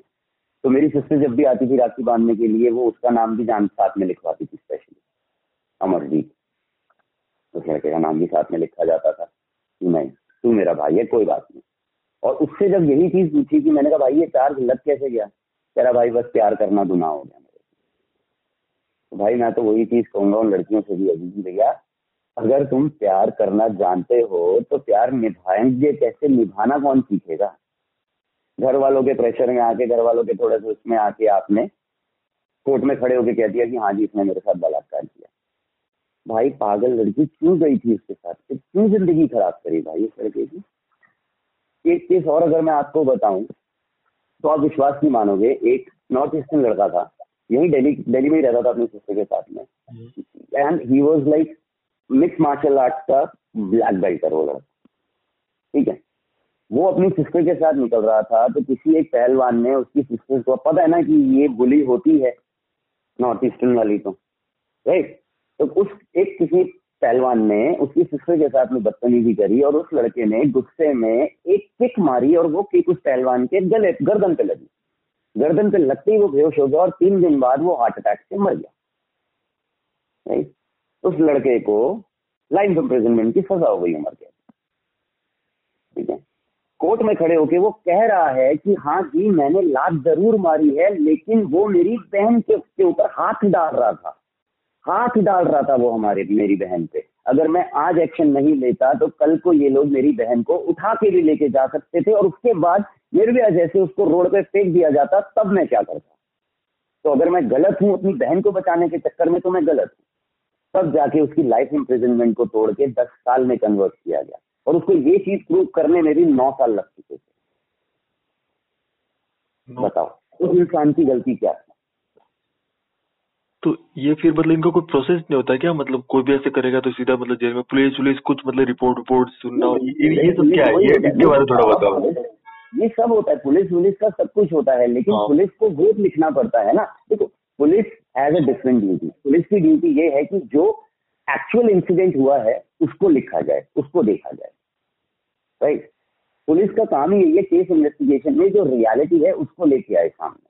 राइट पुलिस ने ये चीज़ लिखी है उसमें उसके पेपर में भी ये चीज़ लिखी गई थी कि हाँ इसने अपने डिफेंस में, अपने सिस्टर के डिफेंस में, क्योंकि वो लड़का उसको होने के बाद वो अपने घर से भागा नहीं, वो और उसकी बहन। वो वहीं के वहीं पे अपने फ्लैट पे ही रह रहे थे। पुलिस भी जब आई है तो उसने बोला कि हाँ जी मैंने मारी थी, वो ऐसी ऐसी बात थी। आसपास पब्लिक में भी ये चीज़ बोली। लेकिन अकॉर्डिंग टू द लॉ ये तो है ना कि somebody had died, right? Somebody had died. तो उसके, उस 302 को 304 में कन्वर्ट कर दिया गया कि it's an accidental murder accidental हो गया कि अपने डिफेंस में, अपनी सेफ्टी के चक्कर में उसने किया। तो वो एक एक्सीडेंटल मर्डर में काउंट हो गया उसका। तभी उसको उसमें दस साल की सजा में कन्वर्ट करके उसको छोड़ दिया गया, क्योंकि नौ साल, साढ़े नौ साल उसको हो चुके थे ऑलरेडी कस्टडी में। राइट अब उस इंसान की गलती क्या थी? लेकिन आज की डेट में वो किसी कंपनी में जाएगा जॉब करने के लिए या कहीं पे जाएगा। तो उसको कहीं मिलेगी थोड़ी ना। अब वो छूटने के बाद दिल्ली छोड़ के वापस अपने गाँव जा चुका हुआ है। आज भी मेरी अगर कभी बात होती है तो मैं बोलता भाई, दिल्ली आ जा। करा नहीं भाई, दिल्ली शहर से डर लगने लग गया मुझे। दिल्ली शहर में पता नहीं चलता किस टाइम पे क्या हो जाता तो अब जी जी जी। नहीं नहीं मतलब तो ये तो मतलब पूरा फिर लॉ का फिर ये प्रोसेस कैसा होगा सही? मतलब अगर आप किसी को बाहर आके भी सही करते हो, लेकिन और ज़्यादा क्रिमिनल अंदर जा रहे हैं ना क्योंकि वो प्रोसेस लो छोटी सी बात के लिए आपको दस साल की सजा हो रही है ना कोई मतलब इन्वेस्टिगेशन भी जैसे आपने बताया इन्वेस्टिगेशन सच किया पर फिर जज जैसे ये सब हो जाएगा तो फिर मतलब इसका तो कोई मतलब ही नहीं रहेगा ना सुधारने का। क्योंकि मतलब जब बेवजह ही लोगों को अंदर भेजा जाएगा दस साल तो उनका माइंड सेट ही होगा ना कि यार मैं क्यों मतलब अब देखो आप आप विष्णु भाई इसमें ना हम उसे बेवजह नहीं कह सकते। वजह कहीं तो बनी लेकिन किसी एक इंसान की तो मौत हुई ना किसी एक इंसान की तो जान गई। अब जो इंसान चला गया उसकी फैमिली के साथ क्या बीत रही है? राइट लेकिन उसकी क्या पता उसकी फैमिली के अंदर भी ये गिल्ट हो कि नहीं यार, हमारा जो लड़का है या मेरा हस्बैंड या मेरा बेटा जो था, वो एक लड़की के ऊपर गलत नज़र डाल रहा था, गलत हाथ डाल रहा था, तब उसकी, उसके भाई ने ये रिएक्ट किया। राइट कहीं ना कहीं हो सकता है उनके अंदर भी हो। लेकिन हाँ ऐसे लोग भी हैं जिनका काम ही सिर्फ़ यही है कि भैया आना है छह सात महीने साल भर में छूट जाना है, फिर जाना है, फिर दो महीने में वापस आ जाना है, फिर छूट के चले जाना है, फिर वापस आ जाना है। छोटे छोटे से केसेस लेके, चोरी का, चाकू का, बहुत सारी आईटीसी होती हैं जिसमें छोटी छोटी उसमें आते हैं राइट तो मैं उन, उस वाली कैटेगरी के तो मैं काउंट ही नहीं करता कहीं से कहीं तक। सुधार वाली कैटेगरी में राइट लेकिन हाँ मेरे हाथ से जेल के अंदर ज़रूर पाँच से छह लोग हैं जो आज की डेट में अपना सारा ये रास्ता, गलत रास्ता छोड़ के आज की डेट में सही रास्ते पे चल रहे हैं, बाहर आने के बाद भी। क्योंकि एक लड़का मेरे साथ आज भी है, बहुत क्लोज लेकिन वो अभी भी जेल में वो नहीं छूट पाया अभी कोविड के उसमें भी। लेकिन he'll be out in like in a month two Rahul नाम है उस लड़के का। एंड वो लड़का ऐसा था कि जब तक वो एक महीने में अथॉरिटी से कम से कम दस बार मारना खा ले, उसे चैन नहीं मिलता और वो अपने घर वालों से भी कभी तमीज से बात नहीं करता था, अगर कभी कोर्ट भी जाता था। लेकिन फिर इसको जब मैंने अपने साथ में कनेक्ट किया, मैं उसे म्यूज़िक क्लास में लेके गया अनपढ़ है वो बिल्कुल, लेकिन आज की डेट में वो विंडोज़ टेन ऑपरेट करता है प्रॉपर मेरे म्यूज़िक सॉफ्टवेयर ऑपरेट करता है। और आज इतना खुश होता है ना उसके मम्मी पापा, उसकी मम्मी, पापा, बहनें मेरे को आज भी फ़ोन करती हैं। वो आज इतना खुश होता है ना कि यार आशीष भाई आपकी वजह से मेरे को मेरे घर वालों ने इज़्ज़त देनी शुरू कर दी, नहीं तो मैं सारी ज़िंदगी सिर्फ़ नशे में और बदमाशी में और झगड़ों में ही रह गया। राइट वो दिल्ली के कुछ ऐसे एरिया का है जहाँ से लोग जानते हैं कि जहाँ से ऐसे ही इंसान निकलते हैं ज़्यादातर। लेकिन अब उसका ऐसा हाल है राहुल का कि वो किसी को गाली भी नहीं देता जेल में। ऑफिसर्स भी मेरे को यही कहते थे कि यार आशीष क्या कर दिया तूने इस लड़के के साथ? मैं जी मैंने कुछ नहीं किया बस शायद ये मेरी बातों को समझ गया और आज की डेट में उसको मालूम है कि अगर मैं यहाँ सुधर के रहूँगा तो बाहर लोग मेरी अपने आप से इज़्ज़त करेंगे अपने आप से। और आज की डेट में वो मेरी वाइफ को बहन बना के बैठा हुआ गुमगुम को। नहीं मेरी बहन है वो। ऑनेस्टली आज वो गाली भी नहीं देता किसी को। उसकी मम्मी भी फ़ोन करती है ना कि बेटा तूने मेरे लड़के को सुधार दिया। मैं कहा, नहीं माता, मैंने नहीं सुधारा किसी को। उसके खुद के मन में था सुधरना, इसीलिए वो मेरी बातों को समझ पाया कहीं ना कहीं। मेरे हिसाब से कोई ऐसे बिगड़ना चाहता ही नहीं है। मतलब कौन बिगड़ना चाहेगा? कौन ऐसे खराब होना चाहेगा? कौन अपने मतलब माँ बाप के या फिर सबके नज़रों में गिरना चाहेगा? वो बस मतलब हालात ही ऐसे होते हैं, फिर वो मतलब फिर भी सोचते हैं यार मेरे जीवन में और क्या है? लेकिन एक अच्छे मतलब मेंटर के जैसे कि आपने उसको मेंटर किया। पर ये लाइक आप भी म्यूज़िक सिंगर सब करते थे इसके साथ मतलब आपका बहुत बड़ा कनेक्शन था शायद एक क्लब हाउस में मीटिंग में आप बता रहे थे अगर रूम में कि भाई आप साइकेट्रिक के साथ भी काम करते थे वो भी शायद मैंने वही सुना था शायद। आपने उनके साथ भी काम किया? इनके साथ? साइकेट्रिक के साथ। यस साइकेट्रिस्ट आते थे क्योंकि फिर बीच में मैंने डॉक्टर के साथ हॉस्पिटल में काम करना शुरू किया राइट तो वहाँ पे जितने भी फिर मैंने साइकाट्रिस्ट के साथ में बैठना शुरू किया द वे दे काउंसिल किस किस चीज़ को वो ध्यान देते हैं इन लोगों की, किस किस चीज़ पे वो करते हैं। देन कुछ इंटर्न आते थे साइकोलॉजिस्ट हमारे पास में उन लोगों की बुक्स को पढ़ना शुरू किया। मेरे पास कोई डिग्री नहीं है किसी भी चीज़ की। I am just a tenth pass और जो मैंने टेंथ भी अपनी जेल में रह के पास करी राइट नेशनल ओपन स्कूल से। तो मैंने वहाँ पे उनकी बुक्स को पढ़ना शुरू किया। मैं एक एक चीज़ को, बारीकियों को पढ़ना क्योंकि मेरे पास तो टाइम ही टाइम था। उनकी बुक में से एक चैप्टर है और मेरे सामने दुनिया भर के चैप्टर है। जिनकी साइकेट्रिक सॉरी जिनकी साइकेट्रिक मेडिसिन चल रही हैं, जो थोड़ा सा परेशान है। मैंने उन लोगों को सबसे पहले कवर करना शुरू किया। एंड थोड़े टाइम के बाद ऐसा हो गया था कि जो भी साइकाट्रिक पेशेंट है, अगर वो दवाई खाने के लिए आया है, और अगर आशीष और एक और शख्स है हमारे साथ में, सोनू भाई, अगर आशीष और सोनू भाई खड़े हैं तो कोई भी साइकाट्रिक पेशेंट या कोई भी इनमेट किसी से भी बदतमीजी नहीं करेगा। एंड उन लोगों के साथ में ऐसा हो गया था कि अगर उनके मन में कोई बात है या को किसी से नहीं कर पा रहे हैं, मैं पूरी जेल के अंदर किसी भी कोने पे होऊँगा ना तो लोग ढूंढना शुरू कर देते थे कि यार आशीष भाई को ढूंढो। आशीष भाई से मिले, साथ में गए, एक कोने में किसी लॉन में, किसी पार्क में एक कोने में बैठ गए, मेरे कंधे पे सर रखेगा इंसान तबीयत से रो लिया, खुल के रो लिया, और उसके खुल के रोने के बाद, सारी बात मुझे बताने के बाद, उसे मालूम है कि ये एक ऐसा कुआँ है जिसमें ये बात, एक बार हमने अपने जज्बात गेर दिए, वो निकल के सामने किसी के नहीं आएँगे। तो लोगों ने मेरे साथ एक तरीके से ज़्यादा जुड़ना शुरू किया कि वो आके मुझसे अपने दिल की बात शेयर करते थे कि भाई आज ऐसा हुआ, भाई आज मुलाकात पे गया था वाईफाई उसमें ऐसी बात हुई, मम्मी आई थी, आज वो ऐसे बोल के गई, इतना रो के गई, ठीक है। फिर उसके बाद लोगों के मैंने केसेस को स्टडी करना शुरू किया कोर्ट में उनकी एप्लीकेशन लगवानी शुरू करी कि नहीं, अब तू ये एप्लीकेशन लगा दे, अब तू ये एप्लीकेशन लगवा ले। अगर किसी के पास में नहीं है, बाहर से अगर कैपेबिलिटी की वो एक प्राइवेट लॉयर हायर कर सके तो उनको अपना लीगल एड सेल से उनको लॉयर प्रोवाइड कराना, उनकी केस को स्टडी करवाना, सब कुछ करना, इन सब चीज़ों का। और तभी फिर मैं पैरा लीगल वॉल्टियर की मैंने ट्रेनिंग ली Delhi legal service authority Patiala house से। वो हमारे पास अंदर आते थे डीएलएससी से, हमें ट्रेनिंग देने के लिए to to aware other inmates about their right कि आप केस में अपने कैसे कैसे, आप क्या क्या चीज़ें आप चेक कर सकते हो क्या क्या चीज़ें आप देख सकते हो किस किस चीज़ को आप मद्देनजर रख सकते हो साथ साथ ही। तो ये सब चीज़ें करनी शुरू करी। तो बस वही है कि उसके बाद फिर यही चीज़ आई थी जहन में मेरे कि उम्मीदों को बिखरते हुए देखा है, ख्वाबों को टूटते हुए देखा है। उम्मीदों को बिखरते हुए देखा है, ख्वाबों को टूटते हुए देखा है।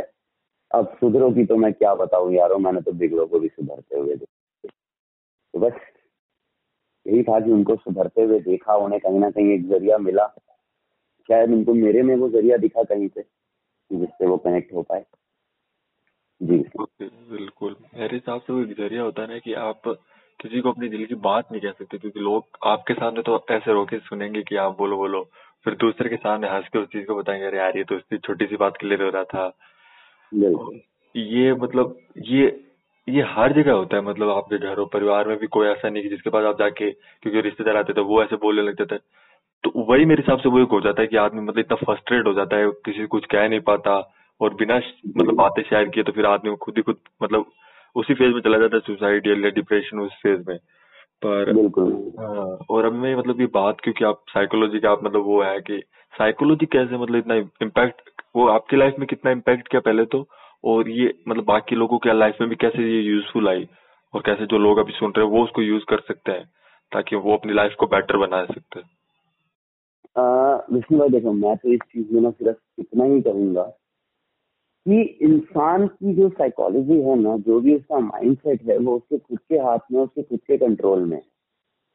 राइट अब क्योंकि गालिब साहब का एक शेर है कि जो मैंने अपनी ज़िंदगी पे चिपकाया हुआ है पूरे तरीके से, कि ठोकर खा के संभलना इंसान के हाथ में, पत्थर में अपना काम कर दिया राइट अब ठोकर खा के अगर आप गिर गए हो तो दोबारा उठना और संभलना आपके खुद के हाथ में अगर आप चाहोगे तो आप छिले हुए घुटने और छिले हुए कोनिया लेके आप चल पड़ोगे। नहीं तो आपके चाहे हल्की सी खरोच आई है यहाँ तो आप उस खरोच को लेके बैठ के रोते रहो।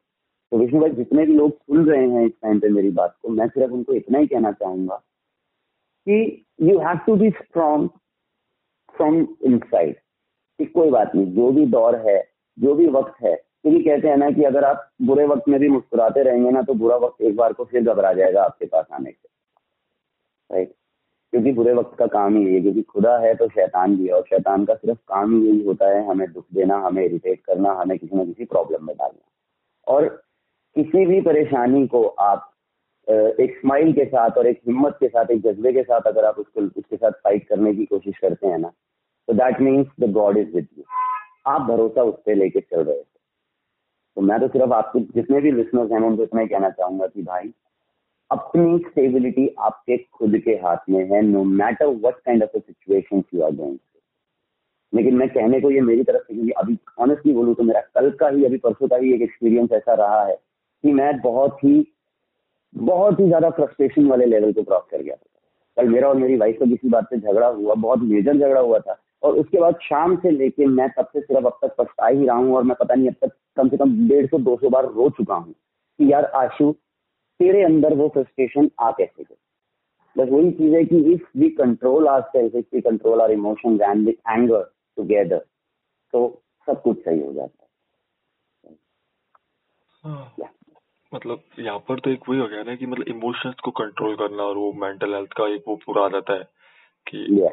कोई इन चीज़ों पे बात ही नहीं करता हाँ, आपको फिजिक्स का ऐसे ध्यान आपकी बॉडी का ध्यान रखना चाहिए पर मेरे हिसाब से ज़्यादा क्रिमिनल बनते वो इमोशनली अनस्टेबल होते हैं क्योंकि अब गुस्सा आ गया जल्दी से किसी को मार दिया या फिर ऐसे ही होता होगा मेरे हिसाब से आप हाँ। बता रहे हाँ कि मतलब गुस्सा आ गया ऐसे कुछ कर दिया फिर कुछ मतलब कोर्ट में भी ऐसा होता है कि जज बार बार क्वेश्चन पूछ रहे लॉयर बार बार क्वेश्चन पूछ रहा है तो गलती में कुछ निकल गया वो उसको पिन पॉइंट करके आगे वो कर देता है या फिर बिल्कुल। गुस्सा आता है कि मतलब इतना ज़्यादा किसी भी मतलब लव हो जाता है कि मतलब अपने पीछे देख ही नहीं पाता इसका इनिशिएटिव क्या है। वो किस मतलब क्या वो क्या सोच के हमारे पास आया है? मतलब वो अपने आप को फस, हमें फंसा रहे हैं कैसे? तो उस पर मतलब आपने कैसे अभी तक भी आपने मायर नहीं किया अभी आपने बताया ना पर्सनल इंसिडेंट तो पर जब आपको हाँ लाइक कैसे मतलब इमोशंस का होता है ना कि मतलब उसी पे सबसे ज़्यादा कंट्रोल करना चाहिए।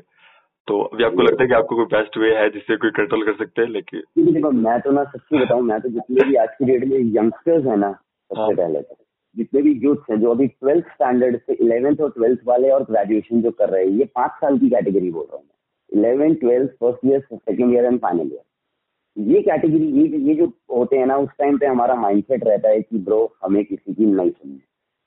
मैं किसी से क्यों दबू? राइट यहाँ तो दूसरा एक ये होता है कॉलेज वालों के और ट्वेल्थ वालों के अंदर, लड़कों के अंदर तो स्पेशली कि हाँ जेल के अंदर अगर अपनी रेपो अपना फेस वैल्यू अपना बनानी है और जान पहचान बनानी है तो सबसे पहले थोड़ा सा बदमाशी वाले लुक में आ गए राइट लेकिन मैं उन लोगों को भी सिर्फ़ एक ही चीज़ बताऊँगा ब्रो कि अगर आपने अपनी मस्ती मज़ाक में या यारी दोस्ती में या कैसे भी मिलकर अगर आपने किसी के साथ झगड़ा किया है और उस इंसान के सर पे गलती से चोट लग जाती है तो भी 308 का केस बनता है, जिसमें 10 साल की सजा है। उसमें भी। अगर आप मज़ाक मज़ाक में, आपका किसी पड़ोसी के साथ ही झगड़ा हो गया और आपने अपने आप, अपना गुस्सा कंट्रोल नहीं किया और आपने धक्का दे दिया और वो ज़मीन पे गिरा, उसके सर पे चोट लग तो भाई आप दस साल की सजा के हकदार बन सकते हो, अगर आपको रोकने वाला उस टाइम पे कोई नहीं मिला तो। मैं तो यही, सिर्फ़ यही अवेयरनेस फैला रहा हूँ कि भैया, गुस्सा सबसे पहले अपना कंट्रोल करके चलो। मेरे केस में तो सिर्फ़ ये हुआ था कि भैया मैंने अपनी दोस्ती पे विश्वास कर लिया था और मैं सबको ये चीज़ बोलूँगा कि भाई दोस्ती करो, लेकिन दोस्ती पहचाननी पहले सीखो। क्योंकि तो मैं उस टाइम पे दोस्त नहीं पहचान पाया, शायद आज आज भी मेरे अंदर क्या दोस्त पहचानने की नहीं है, इसलिए मैंने दोस्त बनाने छोड़ दिए ठीक है? उस टाइम पे मेरी भी अगर सिर्फ़ इतना ही था कि अगर मैं अगर उस टाइम पे समझ जाता या मेरे उस टाइम उस टाइम पे मेरे मुँह से ना निकल जाती सिर्फ़ गाड़ी देने से पहले। राइट तो आज शायद मेरे साथ में इतना कुछ नहीं हुआ होता। लेकिन समवेयर आई फील ब्लेस कि यार हो सकता है कि ऊपर वाले ने शायद मुझे सिर्फ़ इसी रीजन के लिए ऐसा हुआ हो मेरे साथ में, कि मैंने चौदह साल सारी चीज़ों को फेस किया है और सारी चीज़ों को देखने के बाद अब मैं उन लोगों को बचा पाऊँ जो इस चीज़ में घुस रहे हैं, या उन लोगों को उस अंधेरे से निकाल के ला पाऊँ जो इस अंधेरे में जा चुके हैं और उन्हें रोशनी नहीं मिल रही है कहीं तो बस यही चीज़ है जो मैं लेके निकला और यही है जो मैं लोगों को सबको बताना चाह रहा हूँ इस टाइम पे। इमोशनली तो डैमेज हो ही जाता है इंसान। जब आप जेल के अंदर चले जाते हो, आप चार दीवारी के अंदर हो, आपको पता है कि इस दीवारी से हम बाहर नहीं निकल सकते। आप हर चीज़ से पूरी दुनिया से कट ऑफ़ हो गए हो। तो इमोशनल एंड मेंटल डिसबैलेंस तो वाजिब है अगर आप किसी जानवर को भी एक को पिंजरे में रख देंगे ना, एक साल के लिए, एक साल तो छोड़ो आप, एक हफ़्ते के लिए किसी जानवर को पिंजरे में डाल दो और उसके बाद जैसे ही इसे खोलोगे ना, वो सबसे पहले आपको ही जो खोलने के लिए गेट आया होगा, सबसे पहले उसी के ऊपर झपटेगा एम आई राइट और रॉन्ग आपको क्या सोचते थे टोटली मतलब लॉकडाउन में भी ऐसे हुआ शायद मतलब जब एकदम से मतलब सब कुछ खोल दिया तो लोग एकदम से हर जगह चले जाने लगे। वापिस हो गया हड़बड़ी में यही हुआ शायद। यही हाँ यही चीज़ तो रियलाइज़ होगी शायद अब लोगों को लोग ज़्यादा कनेक्ट हो पाएँगे क्योंकि लॉकडाउन में कोविड के टाइम पे लॉकडाउन में वो असली जेल झेली उन्होंने। राइट एक कमरे के अंदर एक घर के अंदर बंद रहना हम घर से दीवार से निकल के बाहर नहीं जा सकते गेट से हम लोग। तो वो जेल वाली फील आई होगी लेकिन वो फिर भी जेल बहुत सुकून वाली थी है कोविड वाली। सुकून वहाँ पे भी है लेकिन हाँ दिल और दिमाग को सुकून नहीं है लेकिन उस सुकून को कहीं ना कहीं ढूंढना पड़ता था। हाँ। यार अब कैसे हंस के काट चाहे रो के काट। इतना टाइम बचा है काटना तो सही है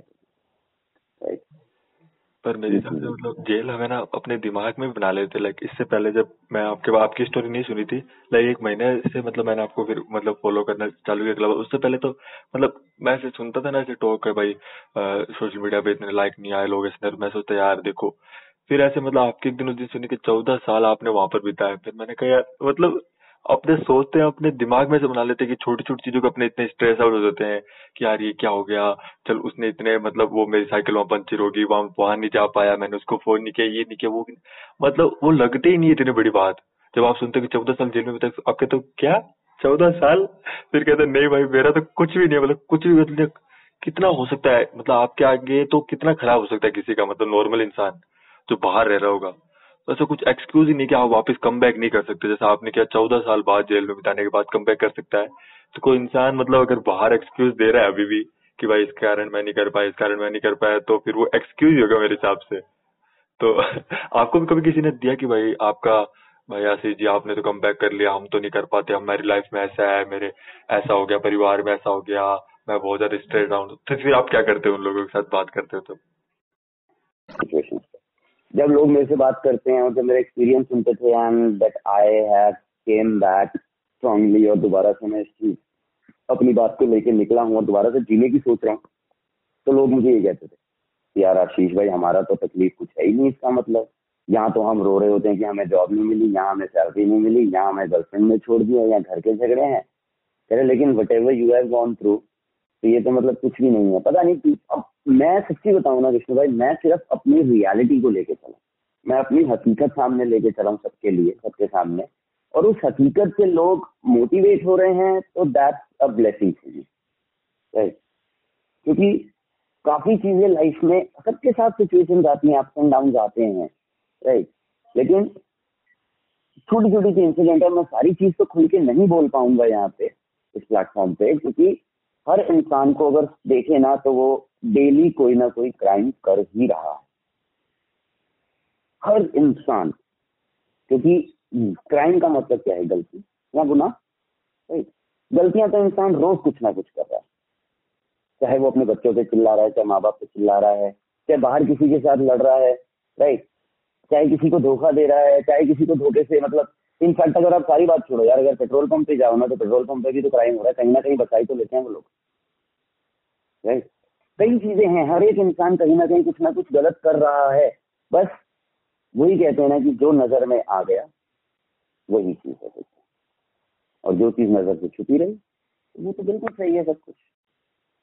तो मैं सिर्फ़ इतना ही बोलता हूँ कि भैया, जो कुछ भी मैंने फेस किया है, मैं, वो मेरी लाइफ के चैप्टर्स थे क्योंकि आपने सुना ही होगा ना विष्णु भाई शुरू से देखा ही है कि बचपन में जब हम थे, हमारे जो स्कूल टाइम था फिफ्थ सिक्स सेवन का, तब हमारी बुक्स में होता था lesson one lesson two lesson three right लेकिन आज की डेट में हर एक बुक्स के अंदर आ गया है chapter one chapter two chapter three क्योंकि because there no lesson in it सिर्फ़ बच्चों के दिमाग में ये डाला हुआ है कि पढ़ो मार्क्स लाओ पास हो जाओ, नौकरी अच्छी करनी है तुमने फ्यूचर में लेकिन जब हम अपने लाइफ की चैप्टर्स में से लेसन निकाल के शुरू कर लेंगे ना चलना ठीक है। क्योंकि मेरे को तो आज की डेट में भी मेरे को लोग यही बार बार कहते हैं, अरे, तू किस काम में लगा हुआ है? तू कहाँ एनजीओ में लगा हुआ है? तू ये कर, तू वो कर, तू वो कर, तू वो कर। लेकिन मैं सिर्फ़ इतना ही कहता हूँ, मेरे अंदर से सिर्फ़ एक ही आवाज़ आती है कि भाई, मैंने अपने लिए कुछ नहीं करना। मुझे अपने लिए नहीं करना कुछ मेरे को इस सोसाइटी के लिए, इस समाज के लिए कुछ करना है ताकि इस so called society so called समाज के दिमाग से ये गंदगी निकले कि भैया, जो इंसान जेल में चला गया या जेल से छूट के आ रहा है वो क्रिमिनल है। मैं एक ही रिक्वेस्ट करता हूँ कि भैया, अगर आपके सामने पूरी इंडिया में I am not talking about Delhi only पूरी इंडिया में किसी के भी सामने कोई एक ऐसा शख्स आता है जो बोलता है कि हाँ भाई, मैं जेल से छूट के आया हूँ। तो प्लीज़ एक बार, आजकल गूगल हर एक के बारे में बताता है। मेरा भी अगर आप चेक करेंगे, Ashish Uppal at the rate Ashu, अगर आप गूगल पे चेक करेंगे तो मेरी भी डिटेल मिलेगी आपको उस पर तो उस इंसान का नाम पूछा जाए, उस इंसान का फादर नेम पूछा जाए केस डिटेल नहीं बताना चाहता तो नाम से ही उसकी डिटेल्स आ जाएँगी। तो प्लीज़ उसको एक बार क्रॉस चेक किया जाए यार वो बंदे का पहला क्राइम था। पिछले रिकॉर्ड कैसे हैं उसके? पहले कितनी बार जेल गया है वो? अगर वो अभी जेल गया है तो क्या रीजन बना था उसका? जब आपको ऑनलाइन चेक करने में कुछ नहीं मिलता है कुछ समझ में नहीं आता है तब उस, इंसान से बात करके देखो यार। उसको भी अच्छा लगेगा कि किसी तो एक शख्स में निकल के आया और जिसने मेरी ज़िंदगी में इंटरेस्ट लेने की कोशिश करी। Right? It's really, really difficult to talk to a prisoner or ex-prisoner or former prisoner, right? बहुत ज़्यादा मुश्किल है ये चीज़ से बात करना वैसे। लेकिन मैं तो एक ही रिक्वेस्ट करूँगा कि कभी अगर आपको ऐसा मौका मिले तो प्लीज़ उसके एक बार दर्द बांट के देखना। सुकून आपको कितना मिलेगा और सुकून उसको कितना मिलेगा। वो एक फील वो एक एहसास बिल्कुल अलग होती है विष्णु भाई मैं तो मतलब उस बात के मतलब हर एक बात के टोटली एग्री हूँ कि पहले तो जो आपने बात की कि दूसरों को जो करते हैं ना कि हम ज़्यादा ऑब्सेस्ड क्यों मतलब सुसाइड डिप्रेस क्योंकि हम सिर्फ़ अपने बारे में सोचते हैं, मेरी लाइफ मेरा करियर मेरा वो या कुछ भी मतलब मेरा सब अपने बारे में सोचते हैं ना तो हम ज़्यादा सेल्फ अगर दूसरों के बारे में सोचे कि मैं उसके इंसान की कैसे हेल्प करूँ, मैं उसको कैसे पॉजिटिव फीडबैक दूँ, मैं कैसे ऐड वैल्यू करूँ तो उससे तो काफ़ी अंदर से खुशी भी मिलती है कि लाइक मैं थोड़ा सा अपने एक्सपीरियंस ही मतलब ये पॉडकास्ट चालू किया जब लोग बात करते हैं उनकी स्टोरी सुनते हैं तो थोड़ा उनका भी कंट्रीब्यूट होता है तो वो बहुत अच्छा लगता है लोग भी सुनते हैं।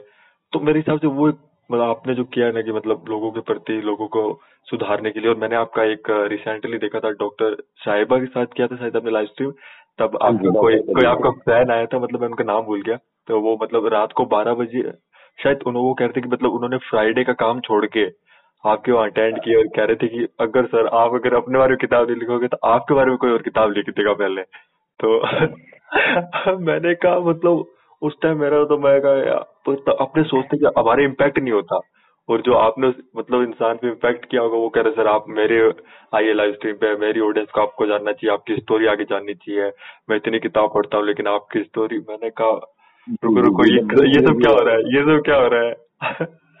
मैंने फिर आप मतलब इतना ज़्यादा इम्पैक्ट आपने ऑलरेडी क्रिएट किया, एक, हम सोचते हैं एक लाइफ से क्या होता है, लेकिन एक लाइफ में मतलब आपने जो इम्पैक्ट क्रिएट किया ना, वो मतलब आज वो इतनी तरक्की कर रहा है तो आपको कैसा लगता है मतलब बेसिकली मैं जानना चाहता हूँ, दूसरे की लाइफ पे इम्पैक्ट करके? ऐसा लगता है कि यार, आनंद आ गया एकदम मतलब। मैं सच्ची बताऊँ, मेरे को ना अंदर से ना एक बहुत ही सुकून वाली फीलिंग आती है यार, चलो, मैं जिस चीज़ को लेके निकला हूँ, मेरी बातों को सुन के लोग कनेक्ट हो पा रहे हैं लोग उस चीज़ को समझ अच्छे से पा रहे हैं कि जो मैं कहना चाह रहा हूँ इस टाइम पे। क्योंकि उस दिन आपने अगर वो डॉक्टर सबिया के साथ में अगर आपने वो जो लाइव सेशन देखा था उसमें दो तीन लोगों के नाम आए थे बीच में। तो। एक आशु था एक माजिद था। Right hmm. वो लोग वो हैं जो खुल के बात नहीं कर सकते किसी से भी वो घबराते हैं बात करने में। लेकिन जब मैं उनके साथ में खड़ा होता हूँ ना और मैं बोलता हूँ कि यार आशु भाई मैं तुम्हारे साथ हूँ माजिद भाई मैं तुम्हारे साथ हूँ या और भी इनमेट्स हैं यार मैं हूँ साथ में तुम्हारे तुम परेशान मत हो। ठीक है तो वो लोग भी खुल के उस दिन सामने आए, वो बार बार एक ही चीज़ बोल रहे हैं कि आशीष भाई इज़ ऑलराउंडर आशीष भाई इज़ ऑलराउंडर लेकिन मैं तो ये कहना चाहूँगा कि भैया ऐसे ऑलराउंडर्स मेरे जैसे ऑलराउंडर्स और भी हैं। लेकिन बस वो हिम्मत नहीं कर पा रहे हैं निकल के आने की। सिर्फ़ और एक बार अगर आप खुद चाहते हैं कि आपके, क्योंकि देखो, बहुत इजी बहुत अच्छा रहता है कि हाँ चलो इट्स गुड थिंग कि आप मंदिर, मस्जिद, गुरुद्वारे में कहीं भी जा रहे हैं और आप कुछ चढ़ा रहे हैं और कुछ कर रहे हैं राइट लेकिन उससे ज़्यादा पता है ऊपर वाला खुश कब होगा। उससे ज़्यादा ऊपर वाला खुश तब होगा कि जब आपके हाथ से किसी दूसरे की मदद हो जाएगी। तो बहुत इजी है हमारे लिए। बहुत ही बहुत ही बहुत ही ज़्यादा इजी है किसी की मदद करना, किसी की हेल्प करना राइट लेकिन इस सिचुएशन में, इस मुद्दे पे हेल्प करने के लिए कोई नहीं आगे आता। सबको ये डर लगता है कि मेरे दामन पे कोई छीट ना आ जाए। कहीं मैं किसी केस में ना फंस जाऊँ, कहीं मैं किसी और चीज़ में ना फंस जाऊँ। रोड पे भी अगर किसी का एक्सीडेंट हो जाता है तो पब्लिक खड़ी हुई देखती रहती है, लेकिन कोई हिम्मत नहीं करता वो आगे बढ़ के उस इंसान को उठाने की। क्यों? क्योंकि उनके दिल में और दिमाग में ये डर है कि अगर मैं जाऊँ, मैं इसे उठाऊँगा तो मेरे पुलिस केस होगा, पुलिस फिर मुझसे पूछताछ करेगी तो मेरे ऊपर कोई बात ना आ जाए। और उस सामने रोड पे पड़े हुए इंसान को मरने दिया जाता तो हम लोग भी वैसे ही हैं जिनका एक एक्सीडेंट हुआ हुआ है, जो एक रोड पे पड़े हुए तड़प रहे हैं कहीं पे। लेकिन लोग दूर से देख ज़रूर रहे हैं, लेकिन आगे नहीं बढ़ के आ पा रहे हैं हमारे लिए यार कहीं हमारे दामन पे कुछ ही बना लेकिन कम से कम कोई ये तो सोचे कि भैया जब आप अपने दामन को हमारे सर पे या हमारे कांधे पे रखोगे तो दामन आपका और साफ़ होगा। वो दागदार नहीं होने देंगे बस पहचानने की ज़रूरत है कि किसके कांधे पे हाथ रखा जाए। और उन्हीं लोगों को, उन्हीं कांधों को, उन्हीं चीज़ को मैं सामने लेके आना चाह रहा हूँ, उन लोगों को मैं निकाल के लाना चाह रहा हूँ। क्योंकि अब एक एग्ज़ाम्पल है विष्णु भाई, थोड़ा सा एक मेरे पास में आर्टिस्ट है जो वुड वर्क का बहुत ही गजब का आर्टिस्ट है। आप उसको वुड वर्क का कोई भी चीज़ दिखाओ, सिर्फ़ photo right and within week of fifteen days वो आपको as it is same ready करके दे देगा नो मैटर वो कितना फैंसी है या कितना सिंपल है। अंदर थे वो इतने अच्छे टैलेंटेड लड़के। लेकिन बाहर आने के बाद उनको अगर वर्कशॉप शुरू करनी है तो कम से कम दो लाख रुपए चाहिए। और घर वालों के पास इतना बजट है नहीं कि वो उसके लिए एक वर्कशॉप रेडी कर सके। राइट आज की डेट में वो कुछ नहीं कर रहा, वो लड़का आज की डेट में ई रिक्शा चला रहा है दिल्ली में। रोज के सौ रुपए से डेढ़ सौ रुपए रोज के कमा रहा है बस। जब मेरी बात हुई तो मैंने कहा, तू कहीं तो जा, इतनी सारी फर्नीचर मार्केट से कहीं तो एक बार अप्लाई कर। कह रहा, भाई, सब करके कह रहा, जैसे ही रिकॉर्ड करता, क्योंकि मोस्टली आजकल यही होता है पुलिस वेरिफिकेशन सबसे पहले होती है। पुलिस वेरिफिकेशन में पता लगाने की बंदा जेल से छूट के आया सीधा भगा दिया जाता है नहीं भाई। अब डेढ़ लाख रुपया चाहिए वर्कशॉप शुरू करने के लिए, जो बेसिक टूल है लेकिन उसके पास में हिम्मत है नहीं। अब उसके लिए फिर अब हकीकत बनाने के लिए जुड़ाऊँगा जब हकीकत एक ऐसी जगह बनाऊँगा कि भैया जहाँ पे एक वर्कशॉप खोली जाएगी for those people who work use to work in a jail in a carpentry section जिनके पास काम नहीं है, वो यहाँ पे आए, यहाँ पे आके अपनी चीज़ें बनाए उसके बाद सेल आउट जो होगा वो सारा का सारा पैसा कि वो अपने दोबारा से एक नई ज़िंदगी को शुरू कर पाए तो इसलिए भाई आपको क्या लगता है आपको क्या लगता है कि ये हम जितने भी लोग मेरे को हटा के बाकी जितने भी सोसाइटी या जितने भी लोग सुन रहे हैं हाँ। इनमें से कितने ऐसे होंगे कि जो सच में ये चाहेंगे कि इन लोगों को दोबारा मौका मिलना चाहिए? मतलब चाहेंगे पर उनको ये नहीं पता चल रहा है मदद कैसे करे। लाइक वो ऐसे मतलब सामने आप सामने आए हो तो आपके थ्रू मतलब लोग आपको ट्रस्ट कर सकते हैं कि आप मतलब हेल्प कर रहे हो तो आपके एनजीओ के थ्रू कर सकते हैं। पर वैसे लोगों को ट्रस्ट भी नहीं हो रहा है क्योंकि इतने ज़्यादा हेट फैला रखी है बाहर कि जहाँ पर भी आप न्यूज़ खोलो या फिर कोई भी मतलब पोस्ट खोलो हमारा माइंड सेट नेगेटिव चीज़ों की तरफ़ जाता है कि भाई इसने इतना मार दिया इसने इतना मार तो वो फिर इंसान का ना साइकोलॉजी ऐसी बन जाती है वो किसी पर ट्रस्ट नहीं कर पाता कि मैं किस पे ट्रस्ट करूँ कि घर वाले आजकल तो आ रहे कि बेटा ने माँ को मार दिया माँ ने बेटे को। तो जो इंसान हर वक्त वही चीज़ देख रहा है टीवी पे लॉकडाउन के टाइम और इतने एक साल से उसका माइंडसेट थोड़ी ना होगा कि यार क्रिमिनल बढ़िया होगा। तभी तो मैंने यही चीज़ बोली कि मैं उन लोगों को सामने लेके आ रहा हूँ जो दस दस बारह बारह साल भैया जिस इंसान ने जो गलती कर दी वो अपनी सजा काट के वापिस आ रहा है। राइट अब जो दस साल चौदह साल काट के मेरे जैसा इंसान चौदह साल काट के मैं बाहर आ गया राइट और सामने मेरे कोई है और वो मुझसे बात ना करे नहीं यार ये तो जेल से छूट के आया है। तो उसकी माइंडसेट कैसे चेंज करेंगे? क्योंकि उसने तो अपने मन में धारणा बना ली ना। मेरे से तो बात नहीं करी, मेरे बारे में जाना नहीं, मेरे बारे में पहचाना नहीं, मेरे बारे में पूछा नहीं, मेरे केस को स्टडी नहीं किया। लेकिन हमारा माइंड सेट ऐसा बना दिया गया है बचपन से पिक्चरें देख देख के कि खूखार, खतरनाक, अंदर कुछ लॉ स्टूडेंट्स भी आते थे ना इंटर्न्स के लिए, जैसे किसी यूनिवर्सिटी के, और आके जब वो मुझसे मिलते थे तो बाद में वो ये कहते थे, यार भैया, हमने तो आने से पहले ये सोचा था बड़ी बड़ी दाढ़ी, कुर्ता, पजामा और ऐसे ऐसे मैंने कहा हाँ जैसे शोले पिक्चर में या बाकी मूवीज़ में दिखा दिया जाता मैं कहा लेकिन यहाँ पे अच्छे इंसान भी हैं। यहाँ पे डॉक्टर्स भी हैं, यहाँ पे इंजीनियर्स भी हैं, लेकिन किसी न किसी गलती के कारण वो, किसी न किसी गलती के कारण या उनके बुरी किस्मत के में बुरा वक्त चले। वो हैं। और जो इंसान दस साल, बारह साल काट के आ गया तो भैया वो इतना तो अपना पछतावा करके आ चुका है। क्लब हाउस पे आज की डेट में मेरे पास में लॉयर्स सुप्रीम कोर्ट के सीनियर लॉयर सीनियर एडवोकेट जुड़ रहे हैं या जजेस जुड़ रहे हैं साथ में, वो भी उनके साथ इसीलिए वजह से जुड़े हैं बिकॉज़ दे नो यार, अगर उसको इंसान को दस साल की सजा या लाइफ सजा दी है या पाँच साल की सजा दी है और वो पाँच साल काटने के बाद बाहर आता है। आने के बाद उसको एक महीना हो गया बाहर आए और एक महीने में उसने किसी को कुछ नहीं कहा और बिल्कुल नॉर्मल ज़िंदगी अपनी बिताने की कोशिश करता है। यार, उसकी हेल्प के लिए तो अपने आप आगे बढ़ सकते हैं ना। अब आप कह रहे हो, रोज हम पढ़ रहे हैं, माँ को मार दिया, बेटे को मार दिया और ऐसे कर दिया, वैसे कर दिया। भाई, वो तो करंट का सिचुएशन है ना वो इंसिडेंट तो अभी का है ना आज का है ना जो आप आज न्यूज़पेपर में पढ़ रहे हो वो कल ही तो हुआ अभी। लेकिन जो आज से दस साल पहले पंद्रह साल पहले जो हुआ और इंसान अब निकल के बाहर आ रहा है अपनी सजा काट के मैं उनकी बात कर रहा हूँ। पर वो हाँ मैं समझ गया आप जो कह रहे हो कि भाई कोई मतलब दस साल वो पहले काट के आ रहा है पर लोगों ने ना मतलब ये हर तरह मेरे पर मतलब मैंने आपसे जुड़ा इन सबसे पहले जुड़ा तो ये थोड़ा बहुत मेरे भी दिमाग में था। मैंने कभी ऐसा सोचा नहीं था कि मतलब भाई इतनी हार्ड जेल में भी लाइब्रेरिया होती होगी म्यूज़िक क्लास होती होगी और ये मतलब इतनी सारी क्लास सच बता रहा हूँ मैं आपको एकदम रियलिटी बता रहा हूँ कि मैंने ऐसा कभी सोचा क्योंकि ये मैंने अभी देखा भी है ऑब्ज़र्व भी किया है। आ, मतलब जब मैंने आपसे पहले बात की मैं कोई इन्वाइट करना चाहता तो फिर मैंने अपने दोस्तों से भी बात की इस टॉपिक पे। और हम्म। फिर मैंने उनसे पूछा तो उन्होंने कहा नहीं रे ऐसा नहीं होता होगा ऐसा नहीं होता होगा। कहाँ उनमें मतलब पढ़ाई कराते होंगे सब ऐसे ही होते होंगे। हम्म। क्योंकि मूवी के थ्रू सबके थ्रू सबसे खुंकार के जेल तिहाड़ जेल में गए। तो वो एक माइंड सेट ऑटोमेटिकली बन जाता है। फिर वो इंसान प्रेजेंट इंसान पे नहीं फोकस करता। वो तो वही देखेगा ना जो उसने सुना है जो उसने देखा है इतने सालों में। वो ऐसे एकदम से थोड़ी ना कि कोई आया अरे भाई मेरे को तुमसे बात करें। अब आप अवेयरनेस फैला रहे हो आप बता रहे हो तो मुझे भी ऐसा ये जानने को मिला और लोगों को भी जानने को मिलेगा। तब उनका पर्सपेक्टिव चेंज होगा। तो ये अवेयरनेस और एजुकेशन मेरे हिसाब से दो बड़े फैक्टर हैं। जिससे हम मतलब चेंज कर सकते हैं सोसाइटी की मतलब पर्सपेक्टिव और लोगों के पर्सपेक्टिव बिल्कुल। क्योंकि आज की डेट में अगर देखा जाए ना ठीक है अभी ये जो जेल को अभी अचानक से खाली किया गया है ना ये कोविड के चक्कर में क्योंकि तिहाड़ जेल के अंदर कैपेसिटी है दस हज़ार कैदियों की दस हज़ार इनमेट्स की और अभी उस टाइम पे वहाँ पे हो रहे हैं बीस हज़ार इनमेट राइट अब इसमें गलती अथॉरिटी की नहीं है गलती सिस्टम की नहीं है। गलती है सारी की सारी सोसाइटी की, हमारे समाज की।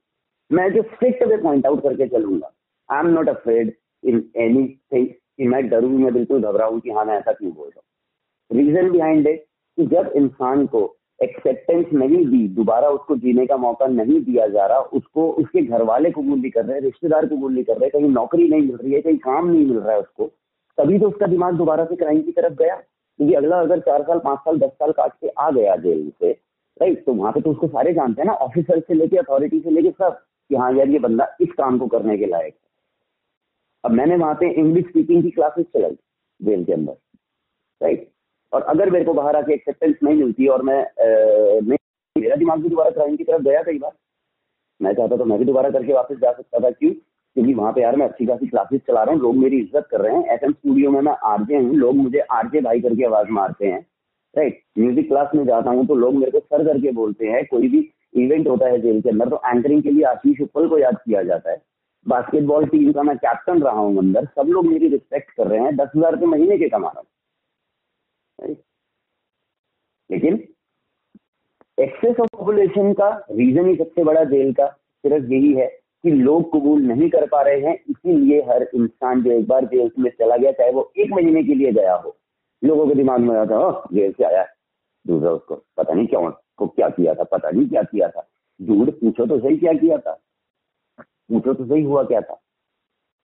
क्या पता इस रीजन से गया हो कि बेचारे के पास लाइसेंस नहीं था, उसने रेड लाइट जंप कर दी हो? रेड लाइट जंप करने पे भी तीन महीने की सजा हो जाती है। एक हफ़्ते की सजा तो वैसी नॉर्मल है मिनिमम है, एक चौदह दिन की कस्टडी तो लाइसेंस ना होने से ड्रिंक एंड ड्राइव में तीन महीने की सजा है। ड्रिंक एंड ड्राइव में ही बंदा अगर अंदर चला गया तो लोगों से डरना शुरू कर देते हैं, लोग उसको ऐसी नज़र से देखना शुरू कर देते हैं, पता नहीं क्या गुनाह करके चला गया। हाँ drink and drive is a wrong thing right जायज़ है ये चीज़ की हाँ जाना भी चाहिए। अगर आप विदाउट लाइसेंस अगर आप चले गए, आपने रेड लाइट जंप कर दी है तो भी तो आप जेल के अंदर चले गए भाई। उसके बाद लोग बाहर निकल के आया, लोगों ने उसको ऐसी नज़रों से देखना शुरू कर दिया कि पता नहीं क्या क्राइम करके आ गया, जैसे पता नहीं इसने किसी सीरियल दुरास्त में आरडीएक्स सप्लाई कर दिया था। मेरे खुद के घर वालों ने यार 2007 में मैं अंदर गया हूँ 2009 में मेरी मॉम एक्सपायर हुई है। मैं बाहर आया हूँ, ठीक है? मेरे खुद के कज़न ने, मेरे खुद के रिलेटिव ने मुझसे बात करनी बंद कर दी थी उस टाइम पे। नहीं मुझसे बात नहीं करती, जेल से छूट के आया अगर पूछा थोड़ी तुमने मेरे से कि हुआ क्या था? पूछा थोड़ी मुझसे तुमने कि किया क्या था? क्यों? लड़का है, जेल में गया है। तो हाँ हो सकता है बिगड़ा हुआ हो। रिसेप्शन है तो। माइंड सेट है, ये चेंज कर नहीं जा सकता किसी का भी। लेकिन अब वही वही रिलेटिव मेरे। आज की डेट में मेरे को बहुत अच्छा मानते हैं, क्यों? क्योंकि उन्होंने देख लिया भी, लगा उस पर भी मैं हूँ। मैं यूट्यूब पे, मैं सारी दुनिया को अब ये चीज़ खुल के बता रहा हूँ कि हाँ मैं ये हूँ। मेरा ये बैकग्राउंड है, मेरा ये लाइफ का एक्सपीरियंस है एंड ये मेरी लाइफ का टारगेट है, ये मेरा गोल है जो मैंने अब ज़िंदगी में दूसरों के लिए करना है। Now people are accepting me ठीक तो मतलब ऐसा होना चाहिए। पर मेरे हिसाब से मतलब ये जो रिलेटिव्स और ऐसे वो काम तो कुछ आते नहीं है, और जब मतलब कोई आपकी अच्छी बात हो रही है जो आप कुछ नया इनिशिएटिव करते तब कुछ नहीं आते। जब आपको कोई क्रिटिसाइज करना होगा ना कि भाई फलाना आशीष अरे वो तो पूछो मत। और जब बढ़ाई करने भाई बहुत अच्छा है इनिशिएटिव उठाए तब मतलब उनका वो एकदम हो जाएगा चुप मतलब चुपचाप उनको कुछ मतलब नहीं तब। ऐसा मैंने खुद देखा है कि मतलब ऐसे होता है ना कि मतलब आ, मैं इतना बड़ा आपको पहले बताया मतलब इतना बड़ा डिस्ट्रिक्ट भी नहीं है तो यहाँ पर बाहर जाते रिलेटिव मिल जाते तो वो ऐसे बताते कि वहाँ पर फलाना वहाँ गया पर वो ये नहीं बताएँगे कोई अच्छा कर रहा है ये इनका पॉडकास्ट ये अच्छी चीज़ें बताते नहीं ना ये मतलब माइंड सेट ऐसे कि नेगेटिव चीज़ें बताएँगे बात करेंगे तो भी और उसी के कारण मतलब मेरी खुद की मेरी खुद की तीन कज़न हैं तीन बहनें हैं तीनों की तीनों मुझसे छोटी हैं ठीक है? उन बच्चों को मैंने अपनी उंगली पकड़ के, दो तो ऐसी हैं कि जिनको उंगली पकड़ के चलना सीखी है वो साथ साथ मेरे। राइट लेकिन the day I came out उनकी उनकी मम्मा ने उनको पता क्या बोला? आँसू से बात मत करना, ये देर से छूट गया but thanks to those my sisters जिन्होंने उनको शायद ये जवाब दिया आगे से कि, मम्मा, आपको ये बोलने से पहले सोचा नहीं कि ये वो भाई है जिसने हमें गोद में खिलाया है? जेल से आया तो क्या हो गया? पता नहीं क्या कुछ सीख के आया होगा। भाई, तुम्हें कैसे पता? तुमने बात करी मुझसे और आज की डेट में वही हैं शख्स जो मेरे को कॉल करके मेरा हालचाल भी पूछती हैं। क्यों? क्योंकि अब दिख रहा है उनको कि आशु बहुत ही कॉन्फिडेंट और बहुत ही स्ट्रांग होकर निकला है और जिसको अब किसी रिश्तेदारी से, किसी रिलेटिव से कोई मतलब ही नहीं बचा। आई फेयर में किसी रिलेटिव के घर में जाता एक्सेप्ट वन और टू जो मेरी मॉम के सबसे ज़्यादा क्लोज थे। एक ही है मेरे मामा जो मेरे मॉम के सबसे ज़्यादा क्लोज थे और वही उन्हीं मामा के घर तक मैं सिर्फ़ जाता हूँ आगे मिलने। क्यों? क्योंकि मेरी मम्मा ने जब उन्हें मेरे बारे में बताया, उन्होंने एक सेकंड नहीं लगाया उठ के आके मेरे से मिलने के लिए। वो जेल में मेरे से विज़िट करने के लिए पहुँच गए। That's why he close to me कि वो थे एक इकलौते जो मेरी माँ के साथ उस टाइम खड़े हुए थे बाकी में। कोई नहीं आया उस टाइम पे। जो भी कुछ हूँ, जो भी हूँ, आज जितना भी कॉन्फिडेंट हूँ, जितना भी स्ट्रांग हूँ just because of myself and just because of my mom की हाँ यार, मैं उन लोगों के हालात देख के ना, जो घर के स्ट्रगल उन्होंने किए हैं, मेरे अंदर होने के टाइम पे। वो चीज़ें देख के मेरे को आया कि नहीं यार आशु कोई फ़ायदा नहीं था जब तू सुसाइड अटेंड कर रहा था या कुछ भी था। बट अब अगर कुछ करना है तो उन लोगों को भी जो माँ बाप तेरे चले गए हैं शायद उनको भी कहीं ना कहीं सुकून मिलेगा जब तेरे हाथ से और तेरी टीम के हाथों से और बाकियों के हाथों से कुछ सुधार आएगा इस देश में तो कहीं ना कहीं। हाँ बिल्कुल। मे, पर मेरे हिसाब से भी ऐसा होता है ना कि मतलब हम सोचते हैं कि लोग हमको एक्सेप्ट करेंगे उसी हम उनको मनाने में लगते हैं। बल्कि उसके बजाय अपने मिशन पे अपने आप पे फोकस करें अपने मिशन पे भाई मेरा क्या गोल है मुझे क्या कितने लोगों पे इम्पैक्ट करना है? जब आप उस पे लगे थे कि अब मतलब मेरे हिसाब से आपने भी ऐसा होता है कि जब आप अपने जब इस मिशन पे लगे तो लोग आपसे अपने आप कनेक्ट होंगे। रिलेटिव मतलब जाके भी अपने आप को नहीं रोक पाएँगे। क्योंकि जो आपका वो मिशन बहुत बड़ा है कि वो अब वो मायने नहीं रखते अब। अब वो इतने ज़्यादा मायने नहीं रखते हर रिश्ते मायने रखते हैं पर आपका फोकस बहुत बड़ा है ना कि मतलब इतने लोगों की हेल्प करनी है। तो फिर वो उनको इतनी इम्पोर्टेंस नहीं मिल पा रही जितनी उनको होनी चाहिए जैसे हाँ, देता है ना विष्णु भाई यही बात है सिर्फ़ सबसे बड़ी कि यार मैं तो चलो इस चीज़ का मैंने बीड़ा उठाया सर पे और मैं इतना कॉन्फिडेंस लेके निकला ठीक है कि मेरे को ये आवाज़ क्योंकि मैं अकेला इंसान हूँ अकेला इंसान ना सिर्फ़ चिल्ला सकता है और जब सेम बात को दस लोग सौ लोग खड़े होके बोलेंगे ना तो वही गूंज बन जाती है ठीक है वो लोग इसलिए नहीं आ पा रहे हैं क्योंकि सोसाइटी में उनको एक्सेप्टेंस इसलिए नहीं मिली है क्योंकि वो ऐसा कुछ कर नहीं पा रहे हैं, वो खुल के बता नहीं पा रहे हैं दुनिया को जाके। अब मेरे साथ लोग जुड़ इसीलिए रहे हैं क्योंकि मैंने इस चीज़ की पहल करी है। मैंने सिर्फ़ ये पहल करी है, पहला कदम उठाया है मैंने कि नहीं यार, इन लोगों के लिए कुछ करना है। बाहर से तुम अंदर जाके एनजीओ हमें आके स्वेटर दे रहे हैं, हमें आके तेल साबुन दे रहे हैं, हमारे लिए खाना अच्छा बनवा रहे हैं, हमें वो नहीं चाहिए ब्रो। अंदर हम इस लायक हैं कि हम अपना कंबल खरीद सकते हैं, हम अपने गर्म कपड़े मंगा सकते हैं, हम अपना तेल, साबुन, दूध, नाश्ता हम ये खर्चा चला सकते हैं अपना। What we need is outside the jail in a real world एक रियल वर्ल्ड में हमें जगह चाहिए जहाँ पे हमें नौकरी चाहिए, हमें काम चाहिए, हमें कमाने का ज़रिया चाहिए। जब लोग ही एक्सेप्ट नहीं करेंगे, हमें कमाने का ज़रिया नहीं मिलेगा, तब तो सिंपल सा है कि भैया, अगर इज़्ज़त से कमाई का नहीं मिल रहा है तो छीन लो। ये वाले मेंटालिटी वाले लोग भी हैं अंदर, जिनको यही होता है कि भाई कमा के थोड़ी ना दे रही है, हमें खिला थोड़ा ना रहा है, कोई हमें बैठ के। हमें कोई सोसाइटी या हमें ये कोई समाज हमें दे थोड़ी ना रहा है। नहीं देगा तो हम तो छीन लेंगे। फिर उन्हें यही चीज़ समझाई जाती है, भाई छीनने से फ़ायदा क्या? ज़िंदगी तो तुम्हारी जेल में ही रह गई ना। कोई बात नहीं भाई, कम से कम घर वाले तो सुकून में हैं। घर वाले तो खा रहे हैं बैठ के। बताओ। ज़िंदगी तो उन बेचारों की वही की वहीं अटक के रह गई ना। अब मैंने अगर इतना बड़ा बीड़ा उठाया है तो आज की डेट में वो लोग मेरे साथ ऐसे जुड़े हुए हैं जिनका काम ही यही था सिर्फ़ झगड़े करना या जिनका काम ही यही था कि एक बार निकले तो दूसरी बार जेल में वापस। आप सारी चीज़ छोड़ो यार, विष्णु भाई, एक छोटी सी चीज़ हो रहा हूँ आपको। लास्ट ईयर मार्च में जब लॉकडाउन फ़र्स्ट लगा था, उस टाइम पे eight hundred and I think eight hundred seventy nine के करीब जो कॉन्विक्ट जिन्हें कैदी बोला जाता है न्यूज़पेपर में, कैदी का मतलब हो गया सारे एक जैसे। लेकिन कैदी होता है द कॉन्विक्ट जिसको सेशन कोर्ट से ट्रायल खत्म होने के बाद सजा हो गई है। बाकी सब एक अंडर ट्रायल होते हैं। मुलजिम एंड मुजरिम में फ़र्क होता है। राइट अभी तक जो केस चल रहा है वो मुलजिम है, जिसको सजा हो गई वो मुजरिम हो गया। तो जितने भी मुजरिम को, जितने कॉन्विक्ट को छोड़ा गया था ना, ठीक है, उसमें से फोर्टी परसेंट डेढ़ महीने के अंदर क्राइम करके वापस सरेंडर कर चुके थे लॉकडाउन के टाइम पे। कारण क्या था पता? जिसमें से दो परसेंट या तीन परसेंट ऐसे थे जिनका काम ही यही है। सिर्फ़ कि बाहर उनको खाने कमाने को नहीं मिलता, जेल में रोटी तो मिल रही है, दो टाइम की फ्री में। राइट? लेकिन बाकी के जो थर्टी एट परसेंट थे ना, वो ऐसे थे कि जिनको घर पे खाना खाने के भी लाले पड़ चुके थे। तो वो मजबूरी में निकले कुछ करने के लिए और जिसमें वो अरेस्ट हो गए, नहीं कर पाए उस काम को।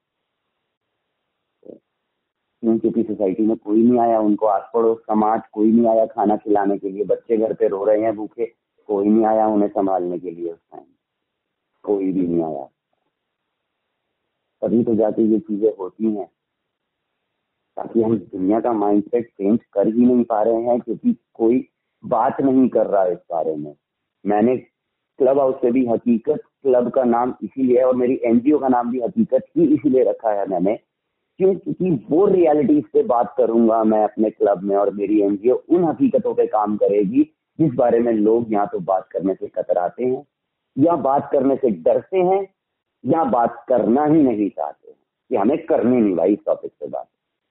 राइट तो बस यही चीज़ें हैं जो आप बाकी आपके जहन में और भी सवाल है तो आप नहीं नहीं बिल्कुल मेरे तो मतलब मैं कह रहा था कि मेरे हिसाब से मैंने भी कहीं रिसेंटली पढ़ा था कम्युनिटी होती है ना कि कम्युनिटी का एक बहुत बड़ा रोल होता है किसी भी इंसान के लाइफ में कि लाइक अभी लॉकडाउन भी हुआ है तो लोग लोगों को अकेला फील होने लगा। अगर कम्युनिटी होती है जैसे कि अभी क्लब हाउस में भी आप एक कम्युनिटी है जहाँ पर लोग बात करते हैं टॉपिक पे या फिर हमारी कम्युनिटी है वैसे अगर एक कम्युनिटी हो ना लोगों की कुछ तो वो एक दूसरे से मतलब जैसे कि आपका ये एनजीओ है तो वो एक कम्युनिटी बनाता है।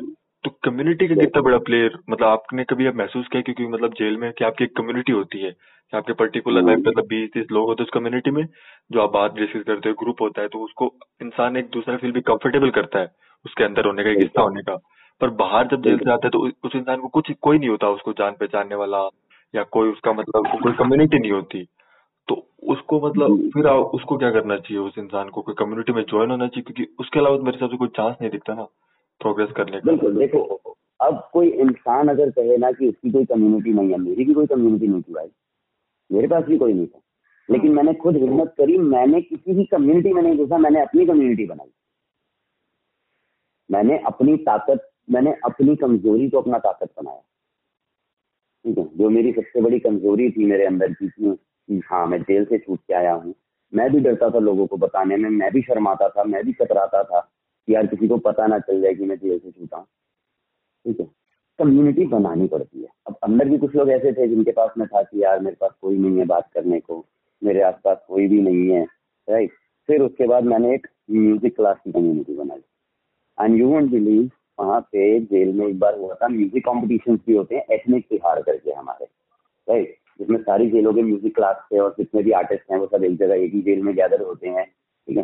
तो वहाँ पे मैंने एक कव्वाली कॉम्पिटिशन में पार्टिसिपेट किया था, ठीक है? और उस कव्वाली कॉम्पिटिशन में तीस लोग थे मेरे साथ, मेरी टीम में। और वो तीस के तीस पता कैसे इनमेट थे? जिन्हें जेल का और बाहर का हार्ड हार्डकोर क्रिमिनल कहा जाता है, जिनके ऊपर आठ आठ, दस दस केसेस चल रहे हैं। एंड टच वुड ये तीन साल पहले की बात है एंड टच वुड आज की डेट में जो लोग अभी भी अंदर हैं राइट उन लोगों ने अंदर रह के कोई क्राइम नहीं किया अभी तक। ठीक है? और जो लोग छूट के आ चुके हैं बाहर, वो आज भी मुझे फ़ोन करके पूछते हैं कि आशीष भाई कहीं पे कोई इवेंट हो तो कहीं पे कुछ हो तो प्लीज़ हमें बुला लेना। सच में। मेरे पास एक ऐसा लड़का है, मेरे पास एक ऐसा आर्टिस्ट है, राकेश नाम है उसका and he is a very beautiful percussionist उसको अब गिटार और फ्लूट ये दो चीज़ें छोड़ के, दो इंस्ट्रूमेंट छोड़ के कुछ भी दे दो। वो हर एक इंस्ट्रूमेंट बजा लेता डांसर है वो कोरियोग्राफर था मेरी टीम का। डांसर बहुत प्यारा है वो। ठीक है? पढ़ा लिखा नहीं है लेकिन उसको जो म्यूजिकल सॉफ्टवेयर होते हैं एडोब ऑडिशन और एबल्टन जो मोस्टली जो डीजे मोस्टली यूज़ करते हैं म्यूज़िक बनाने के लिए वो सारी चीज़ की नॉलेज उसको बहुत अच्छी है। लेकिन आज की डेट में क्या कर रहा है वो? आज की डेट में वो तीन सौ रुपए दिहाड़ी पे किसी की गाड़ी चला रहा है ड्राइवरी कर रहा है वो। हम्म, क्योंकि उसके बाद टैलेंट है लेकिन लोगों में एक्सेप्टेंस नहीं मिल पा रही है उसे काम नहीं मिल पा रहा है उसको मोनिटाइज करके, ये आपको मतलब यही तो एक सबसे बड़ी प्रॉब्लम है ना, क्योंकि अगर वो सामने बाहर आए और मतलब बढ़िया से करने लग जाए अपने तो जो भी इसने सीखा है इतने सालों में, वो उसको मतलब बढ़िया से लोगों के सामने पेश करे या फिर एक कम्युनिटी हो जिससे, जिसके थ्रू वो आगे बढ़ पाए। और वो मेरे हिसाब से जो आपका कर रहा है, जो मेरे हिसाब से इसको मतलब ये बहुत एक बड़े इनिशिएटिव किया मैं कहूँगा कि जिसके थ्रू मतलब वो हम्म। आगे बढ़ सके उस कम्युनिटी में जुड़े पहले उस कम्युनिटी की मतलब जो लोग है जितना हेल्प कर सके उसे करे उस लेवल पे। उसके बाद उसको अपलिफ्ट करे। फिर वो अपलिफ्ट होगा फिर दूसरे वो लोग मेंबर को करेगा नए मेंबर को। उसी हिसाब से मतलब मेरे मेरे तो ये आइडिया है मेरे माइंड में क्योंकि जब मैंने शुरुआत में पॉडकास्ट चालू किया था पचास एपिसोड तक तो वो बस ऐसे चल रहा था। उसके बाद मैं कम्युनिटी में जुड़ा फिर दो तीन और कम्युनिटी में तो फिर उन्होंने मतलब थोड़ी गाइडेंस दी फिर उन्होंने अपलिफ्ट किया। तो फिर उन्होंने और जुड़ा। तो मेरे हिसाब से यही होता है कि कम्युनिटी में जुड़ो फिर आगे आगे बढ़ो। क्लब हाउस में भी बहुत अच्छे अच्छे लोगों की टॉक होती है।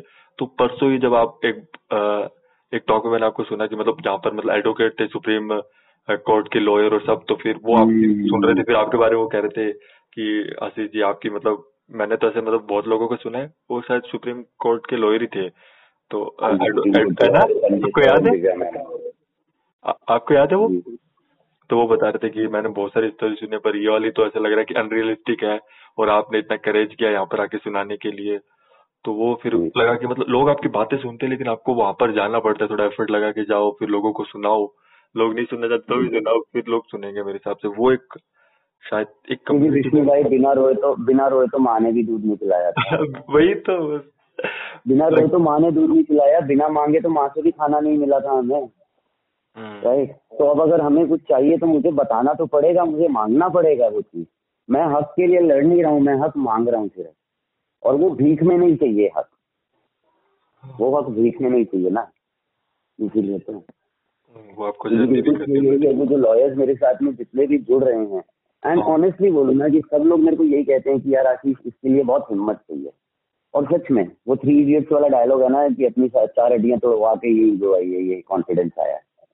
राइट तो मैंने अपनी ज़िंदगी के वो दस साल बर्बाद करके जो चार साल में जीना सीखा, तब जाके ये कॉन्फिडेंस आया और फिर जब मैंने अपने ही साथ के लोगों को कहीं ना कहीं मरते हुए देखा ना, रोते हुए देखा, मैं खुद कंबल में मुँह दे दे के रोया हूँ रात रात भर। कई रातें रोया हूँ मैं।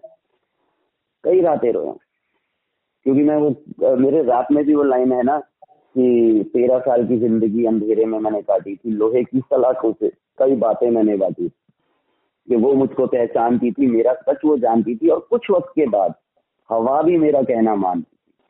जब याद घर की आती थी तो खुशबू वो ले आती थी, माँ बन के वो सिर पे मेरे रोज हाथ फिराती थी। और ये रियलिटी है, मैं सोता था रोते रोते माँ खाबों में आके मेरे छुट्टे से कानों में मेरे लोरी आके सुनाती थी। वो रियलिटी है, मैंने देखा है, मैं खुद रोया हूँ कंबल में मुझे देखे, मैंने कई लोगों को रोते हुए देखा है, कई लोगों को फांसी लगाते हुए देख लिया जो इंसान मेरे साथ सुबह में ब्रेकफास्ट किया, दोपहर को मुझे दिख रहा है वो पेड़ पे लटक के उसने सुसाइड कर लिया। सिर्फ़ गलती क्या उस बेचारे की? ऐसे बहुत से लोग हैं, ऐसी बहुत सी जिंदगियाँ हैं जो अब उसने अंदर सुसाइड कर लिया, बाहर तीन महीने बाद उसकी माँ सदमे में मर गई, कि उसका बेटा चला गया। कितनी जिंदगियाँ बर्बाद हो गई सिर्फ़ एक झटके के अंदर। और अगर इंसान निकल के बाहर आ जाता है, उसे एक्सेप्टेंस नहीं मिलती और बाहर आके वो ऐसा कदम उठा लेता है तो सोचो उस परिवार के अंदर कितना गुस्सा आ जाएगा सब, सबके लिए, हर चीज़ों के लिए। क्योंकि तो कहना बहुत आसान हो जाता है कि उम्र कैद सजा हो गई तो पूरी ज़िंदगी के लिए अंदर रखो इन्हें। अबे भाई को एक घंटा तो बिता के दिखाए।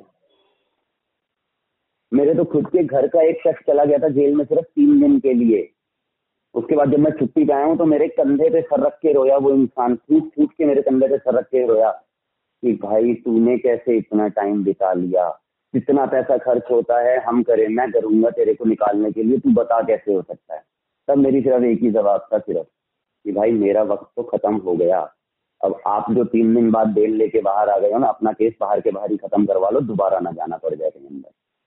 क्योंकि मैं अपने दुश्मन को भी नहीं चाहता कि वो जगह देखे जाके हो।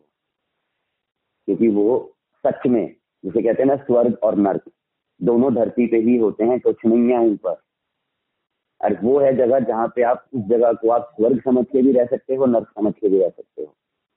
देखोगे अपनी नज़र से तो वो नर्क ही दिखेगा, देखोगे अपनी नज़र से तो वो स्वर्ग भी दिखेगा। स्वर्ग इसलिए क्योंकि वहाँ से कुछ सीख के निकलोगे आप। काफ़ी चीज़ें नए हैं, काफ़ी चीज़ें टैलेंटेड टैलेंटेड चीज़ें हैं, जो आप वहाँ से सीख के निकल सकते हो। काफ़ी अच्छी अच्छी स्किल्स हैं जो आप वहाँ से सीख के निकलते हो। मैं आज आरजे के के लिए मैं इंटरव्यू देने के लिए जाऊँगा अगर मैं बताऊँ, मैं जेल में आरजे था। कोई नहीं रखेगा, क्यों? क्योंकि बाहर किसी ने सुना ही नहीं कभी। ऐसा तो सुना ही नहीं बाहर कभी किसी ने तिहाड़ जेल का तो फिर कैसे पता चलेगा कि कोई आरजे भी था वहाँ लेकिन मैं किसी एफ़ स्टूडियो में जाके, मैं बिना कुछ बताए, मैं सिर्फ़ अपनी पोइट्री और अपने दबिया टॉप उस बेस पे अगर इंटरव्यू दूँ तो मेरे को कट सिलेक्ट कर लिया जाएगा। But I felt I don't know उनका क्या है, क्या उनके प्रोटोकॉल का क्या वो होते हैं। लेकिन ऐसा होता है। बिल्कुल मैं एग्री और पर जो भी को आपने मतलब इतना बड़ा कम्युनिटी इतना बड़ा इनिशिएटिव और जो आपके मतलब आपको अपनी बातों के थ्रू और मेरे ख्याल से कई कहानियाँ और कई मतलब सच्ची कहानियाँ दफन हो जाती है मतलब जेल के अंदर ही कोई बाहर आने नहीं देता उसे कितनी सुसाइड होती है मतलब वो उनकी बातें सुनते हैं ना मतलब आपने तो इतनी बातें सुनी इतना एक्सपीरियंस इतना आप उनकी कहानियाँ सुन के भी रोए होंगे। पर।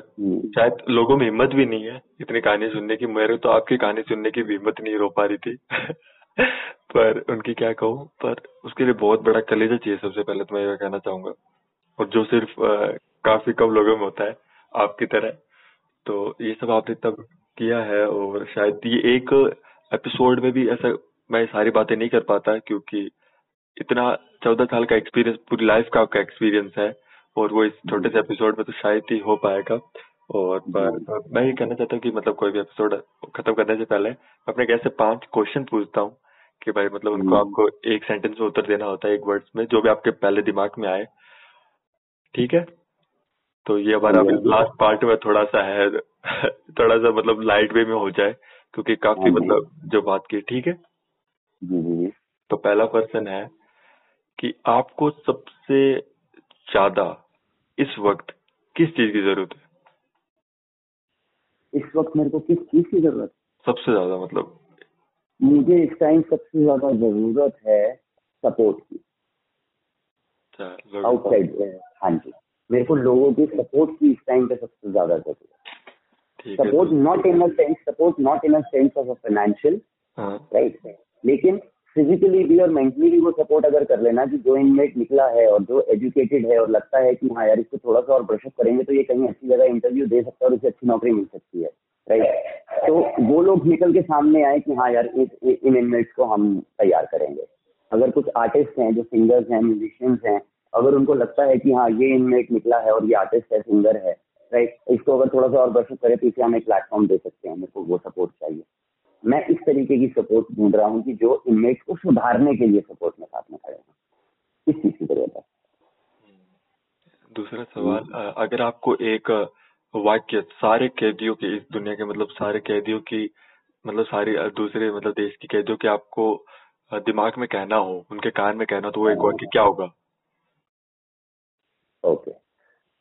अगर सारे के सारे जो इनमेट्स हैं उनको सिर्फ़ एक ही चीज़ कहना चाहूँगा, जो हर इनमेट बाहर निकला है या जो अंदर है, जो मुझे सुन पा रहे हैं।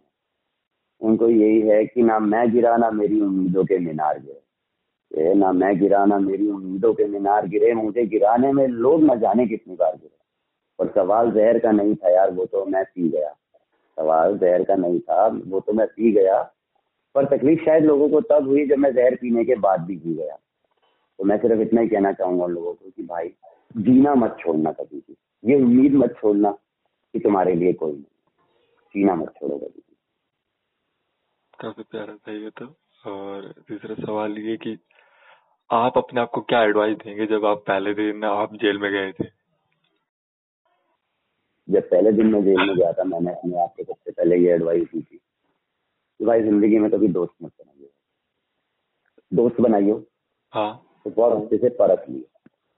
यदि दो ही रिश्ते हैं जो हम लाइफ में अपने आप बनाते हैं, बाकी सारे रिश्ते ऊपर वाला बना के भेजता है माँ बाप भाई बहन चाचा चाची ये सब मामा मामी ये सब रिश्ते बने जाते हैं। दो ही रिश्ते ऐसे हैं जो हम खुद बनाते हैं एक लाइफ पार्टनर और दूसरा दोस्त। लाइफ पार्टनर चुनने में मेरे से गलती नहीं हुई, दोस्त चुनने में मेरे से गलती हमेशा हुई। तो मैंने अपने आप को सबसे पहले एडवाइस यही दी भाई, दोस्ती करने से पहले जरा बहुत सोचना हाँ, बिल्कुल सोचना चाहिए क्योंकि मतलब बिना अगर गलत दोस्त चुन ले तो फिर जय माता दी हो जाएगी। और बिल्कुल। और चौथा क्वेश्चन है आपको सबसे ज़्यादा प्यार कौन करता है आपकी लाइफ में? मेरी लाइफ में मुझे सबसे ज़्यादा प्यार मेरी फियांसे करती है। हाँ, और पांचवा क्वेश्चन फिर आप अब झगड़ा मत करना ठीक है? पांचवा क्वेश्चन लास्ट हाँ। क्वेश्चन ठीक है। अ, आप एक कौन सी लाइक चीज़ करेंगे या कोई मतलब काम करेंगे या कुछ भी करेंगे अगर आपके पास सिर्फ़ एक दिन रहे आपकी लाइफ में। मेरी लाइफ में? सिर्फ़ एक दिन रहे। अगर ये मेरा लास्ट डे है और जो मैं करना चाहूँ हाँ। वो मैं हर एक उन, हर एक उन इंसान से जा जाके माफ़ी मांगना चाहूँगा उस टाइम पे। कि यार जाने अनजाने क्या पता कभी मैंने किसी का दिल दुखाया हो बस मैं उस हर इंसान से जाके माफ़ी मांगना चाहूँगा जिसका मैंने कहीं ना कहीं दिल दुखाया ये लास्ट मेरी तरफ़ से है। ठीक है वही लास्ट मेरी तरफ़ से। है आज आपने अपने बारे में क्या एक नई चीज़ सीखी जो आपको पहले नहीं मतलब एक क्या नई चीज़ सीखी आपने आज अपने बारे में? आज मैंने अपने बारे में एक ये चीज़ सीखी है हाँ, कि आशीष अपने गुस्से अपनी फ्रस्ट्रेशन को कंट्रोल करके रहे हम्म इम्प्रेसिव ओके तो ये तो हमारा एपिसोड हो गया और अब हमारे ऑडियंस को बता दें कि वो आपसे कहाँ पर कनेक्ट हो सकते कौन कौन से प्लेटफॉर्म पे। हम आईडी लिंक पे लिंक दे देंगे डिस्क्रिप्शन में, पर फिर भी आप एक बार मेंशन कर दीजिए। जी, मेरे से इंस्टाग्राम पे कनेक्ट होने के लिए मेरा आईडी है Utpal Ashish six zero five it's U double P A L A S H I S H six zero five and मेरा यूट्यूब चैनल जो है, वो आप अगर सर्च करेंगे तो आशीष उत्पल जैमिंग या आशीष उत्पल हकीकत। अगर आप डालेंगे तो मेरा सबसे पहला ऑफिशियल रैप जो है, मेरी खुद की लाइफ स्टोरी पे, वो आपको यूट्यूब पे मिलेगा एंड मेरे बाकी के कुछ रिमिक्सेस हैं, कुछ मेरी जैमिंग्स के हैं वीडियोस वो सब आपको वहाँ मिलेंगे। And on on and obviously on Clubhouse आप विष्णु भाई को फॉलो करें। विष्णु भाई के जितने भी लिसनर्स हैं, वो विष्णु भाई को फॉलो करें तो आप मुझ तक फटाक से पहुँच जाएँगे। बाकी आप क्लब हाउस पे भी फॉलो करना चाहें तो यूज़र नेम में अगर आप जाएँगे तो मिलेगा हकीकत और नाम अगर देखेंगे तो आशीष उत्पल। तो सभी सुन रहे हैं। हाँ सभी जो सुन रहे हैं सारे लिंक डिस्क्रिप्शन में और आप आशीष जी को मतलब वहाँ पर करिए क्लब हाउस में क्योंकि वो बहुत सारी टॉक्स करते हैं अपने स्पीचेस देते हैं। मैं वहाँ पर इतना ज़्यादा एक्टिव नहीं हूँ और तो आप उनको मतलब ज़रूर ज़रूर फॉलो कीजिए सारे प्लेटफॉर्म पे और उनकी मतलब और भी अगर आप इंटरव्यू देखेंगे तो आपको मतलब बहुत कुछ सीखने को मिलेगा और आप इस कम्युनिटी को भी सपोर्ट कर सकते हैं जो उन्होंने अपने दम पे या फिर लोगों के सपोर्ट से बनाई एक एनजीओ तो आप उनको भी सपोर्ट कर सकते हैं और उनसे कॉन्टेक्ट भी कर सकते हैं आप। तो मैं चाहता हूँ कि जो भी आप सारे लिसनर सुन रहे हैं, एक बार जाइए, उनकी आईडी देखिए जो काम कर रहे हैं, आपको कैसा लग रहा है, उनको, वो आप आपको सिर्फ़ एक लाइक एक इनिशिएटिव आपके कमेंट और आपके एक मैसेज ही शायद किसी को वो हेल्प दे पुश करे कि हाँ भाई लोग हमारे पीछे हैं। और जैसे कि आप लोगों ने सबने मुझे सपोर्ट किया इस कम्युनिटी को सपोर्ट किया इस पॉडकास्ट को उसी तरह और कम्युनिटी को सपोर्ट करे ताकि शायद हम एक ऐसा एनवायरमेंट बना सके जो लोगों की हेल्प करे। तो सबसे पहले thank you so much last भाई मैं लिसनर्स को एक चीज़ और कहना चाहूँगा हाँ। कि मेरे को प्लीज़ आप फॉलो ना करें सब्सक्राइब ना करें मेरे चैनल को चाहे लाइक भी ना करें। लेकिन जो आप डॉक्टर सबीहा के और आरजे वशिष्ठ के साथ में जो आप मेरे इंटरव्यूज़ देखेंगे प्लीज़ आप उनको जितना मैक्सिमम हो सके उतना मैक्सिमम शेयर करें। क्योंकि मशहूर होने का शौक नहीं है मुझे बस मुझे मेरे अपने पहचान में मेरे लिए उतना ही काफ़ी है। तो मुझे फॉलो नहीं चाहिए मुझे सब्सक्राइब भी नहीं चाहिए राइट मुझे इतना चाहिए कि आप इसको जितना मैक्सिमम शेयर कर पाएँगे उतना ये मैसेज आगे पहुंचेगा। और उतनी जल्दी हम इस देश में इस चीज़ का चेंज ला पाएँगे कि हम क्राइम रेट को भी कम कर पाए और जो लोग क्राइम की तरफ़ मुड़ के वापस जाते हैं, उन्हें उस अंधेरे से निकाल के रोशनी में लाया जा सके। थैंक यू बिल्कुल थैंक यू सो मच आपको।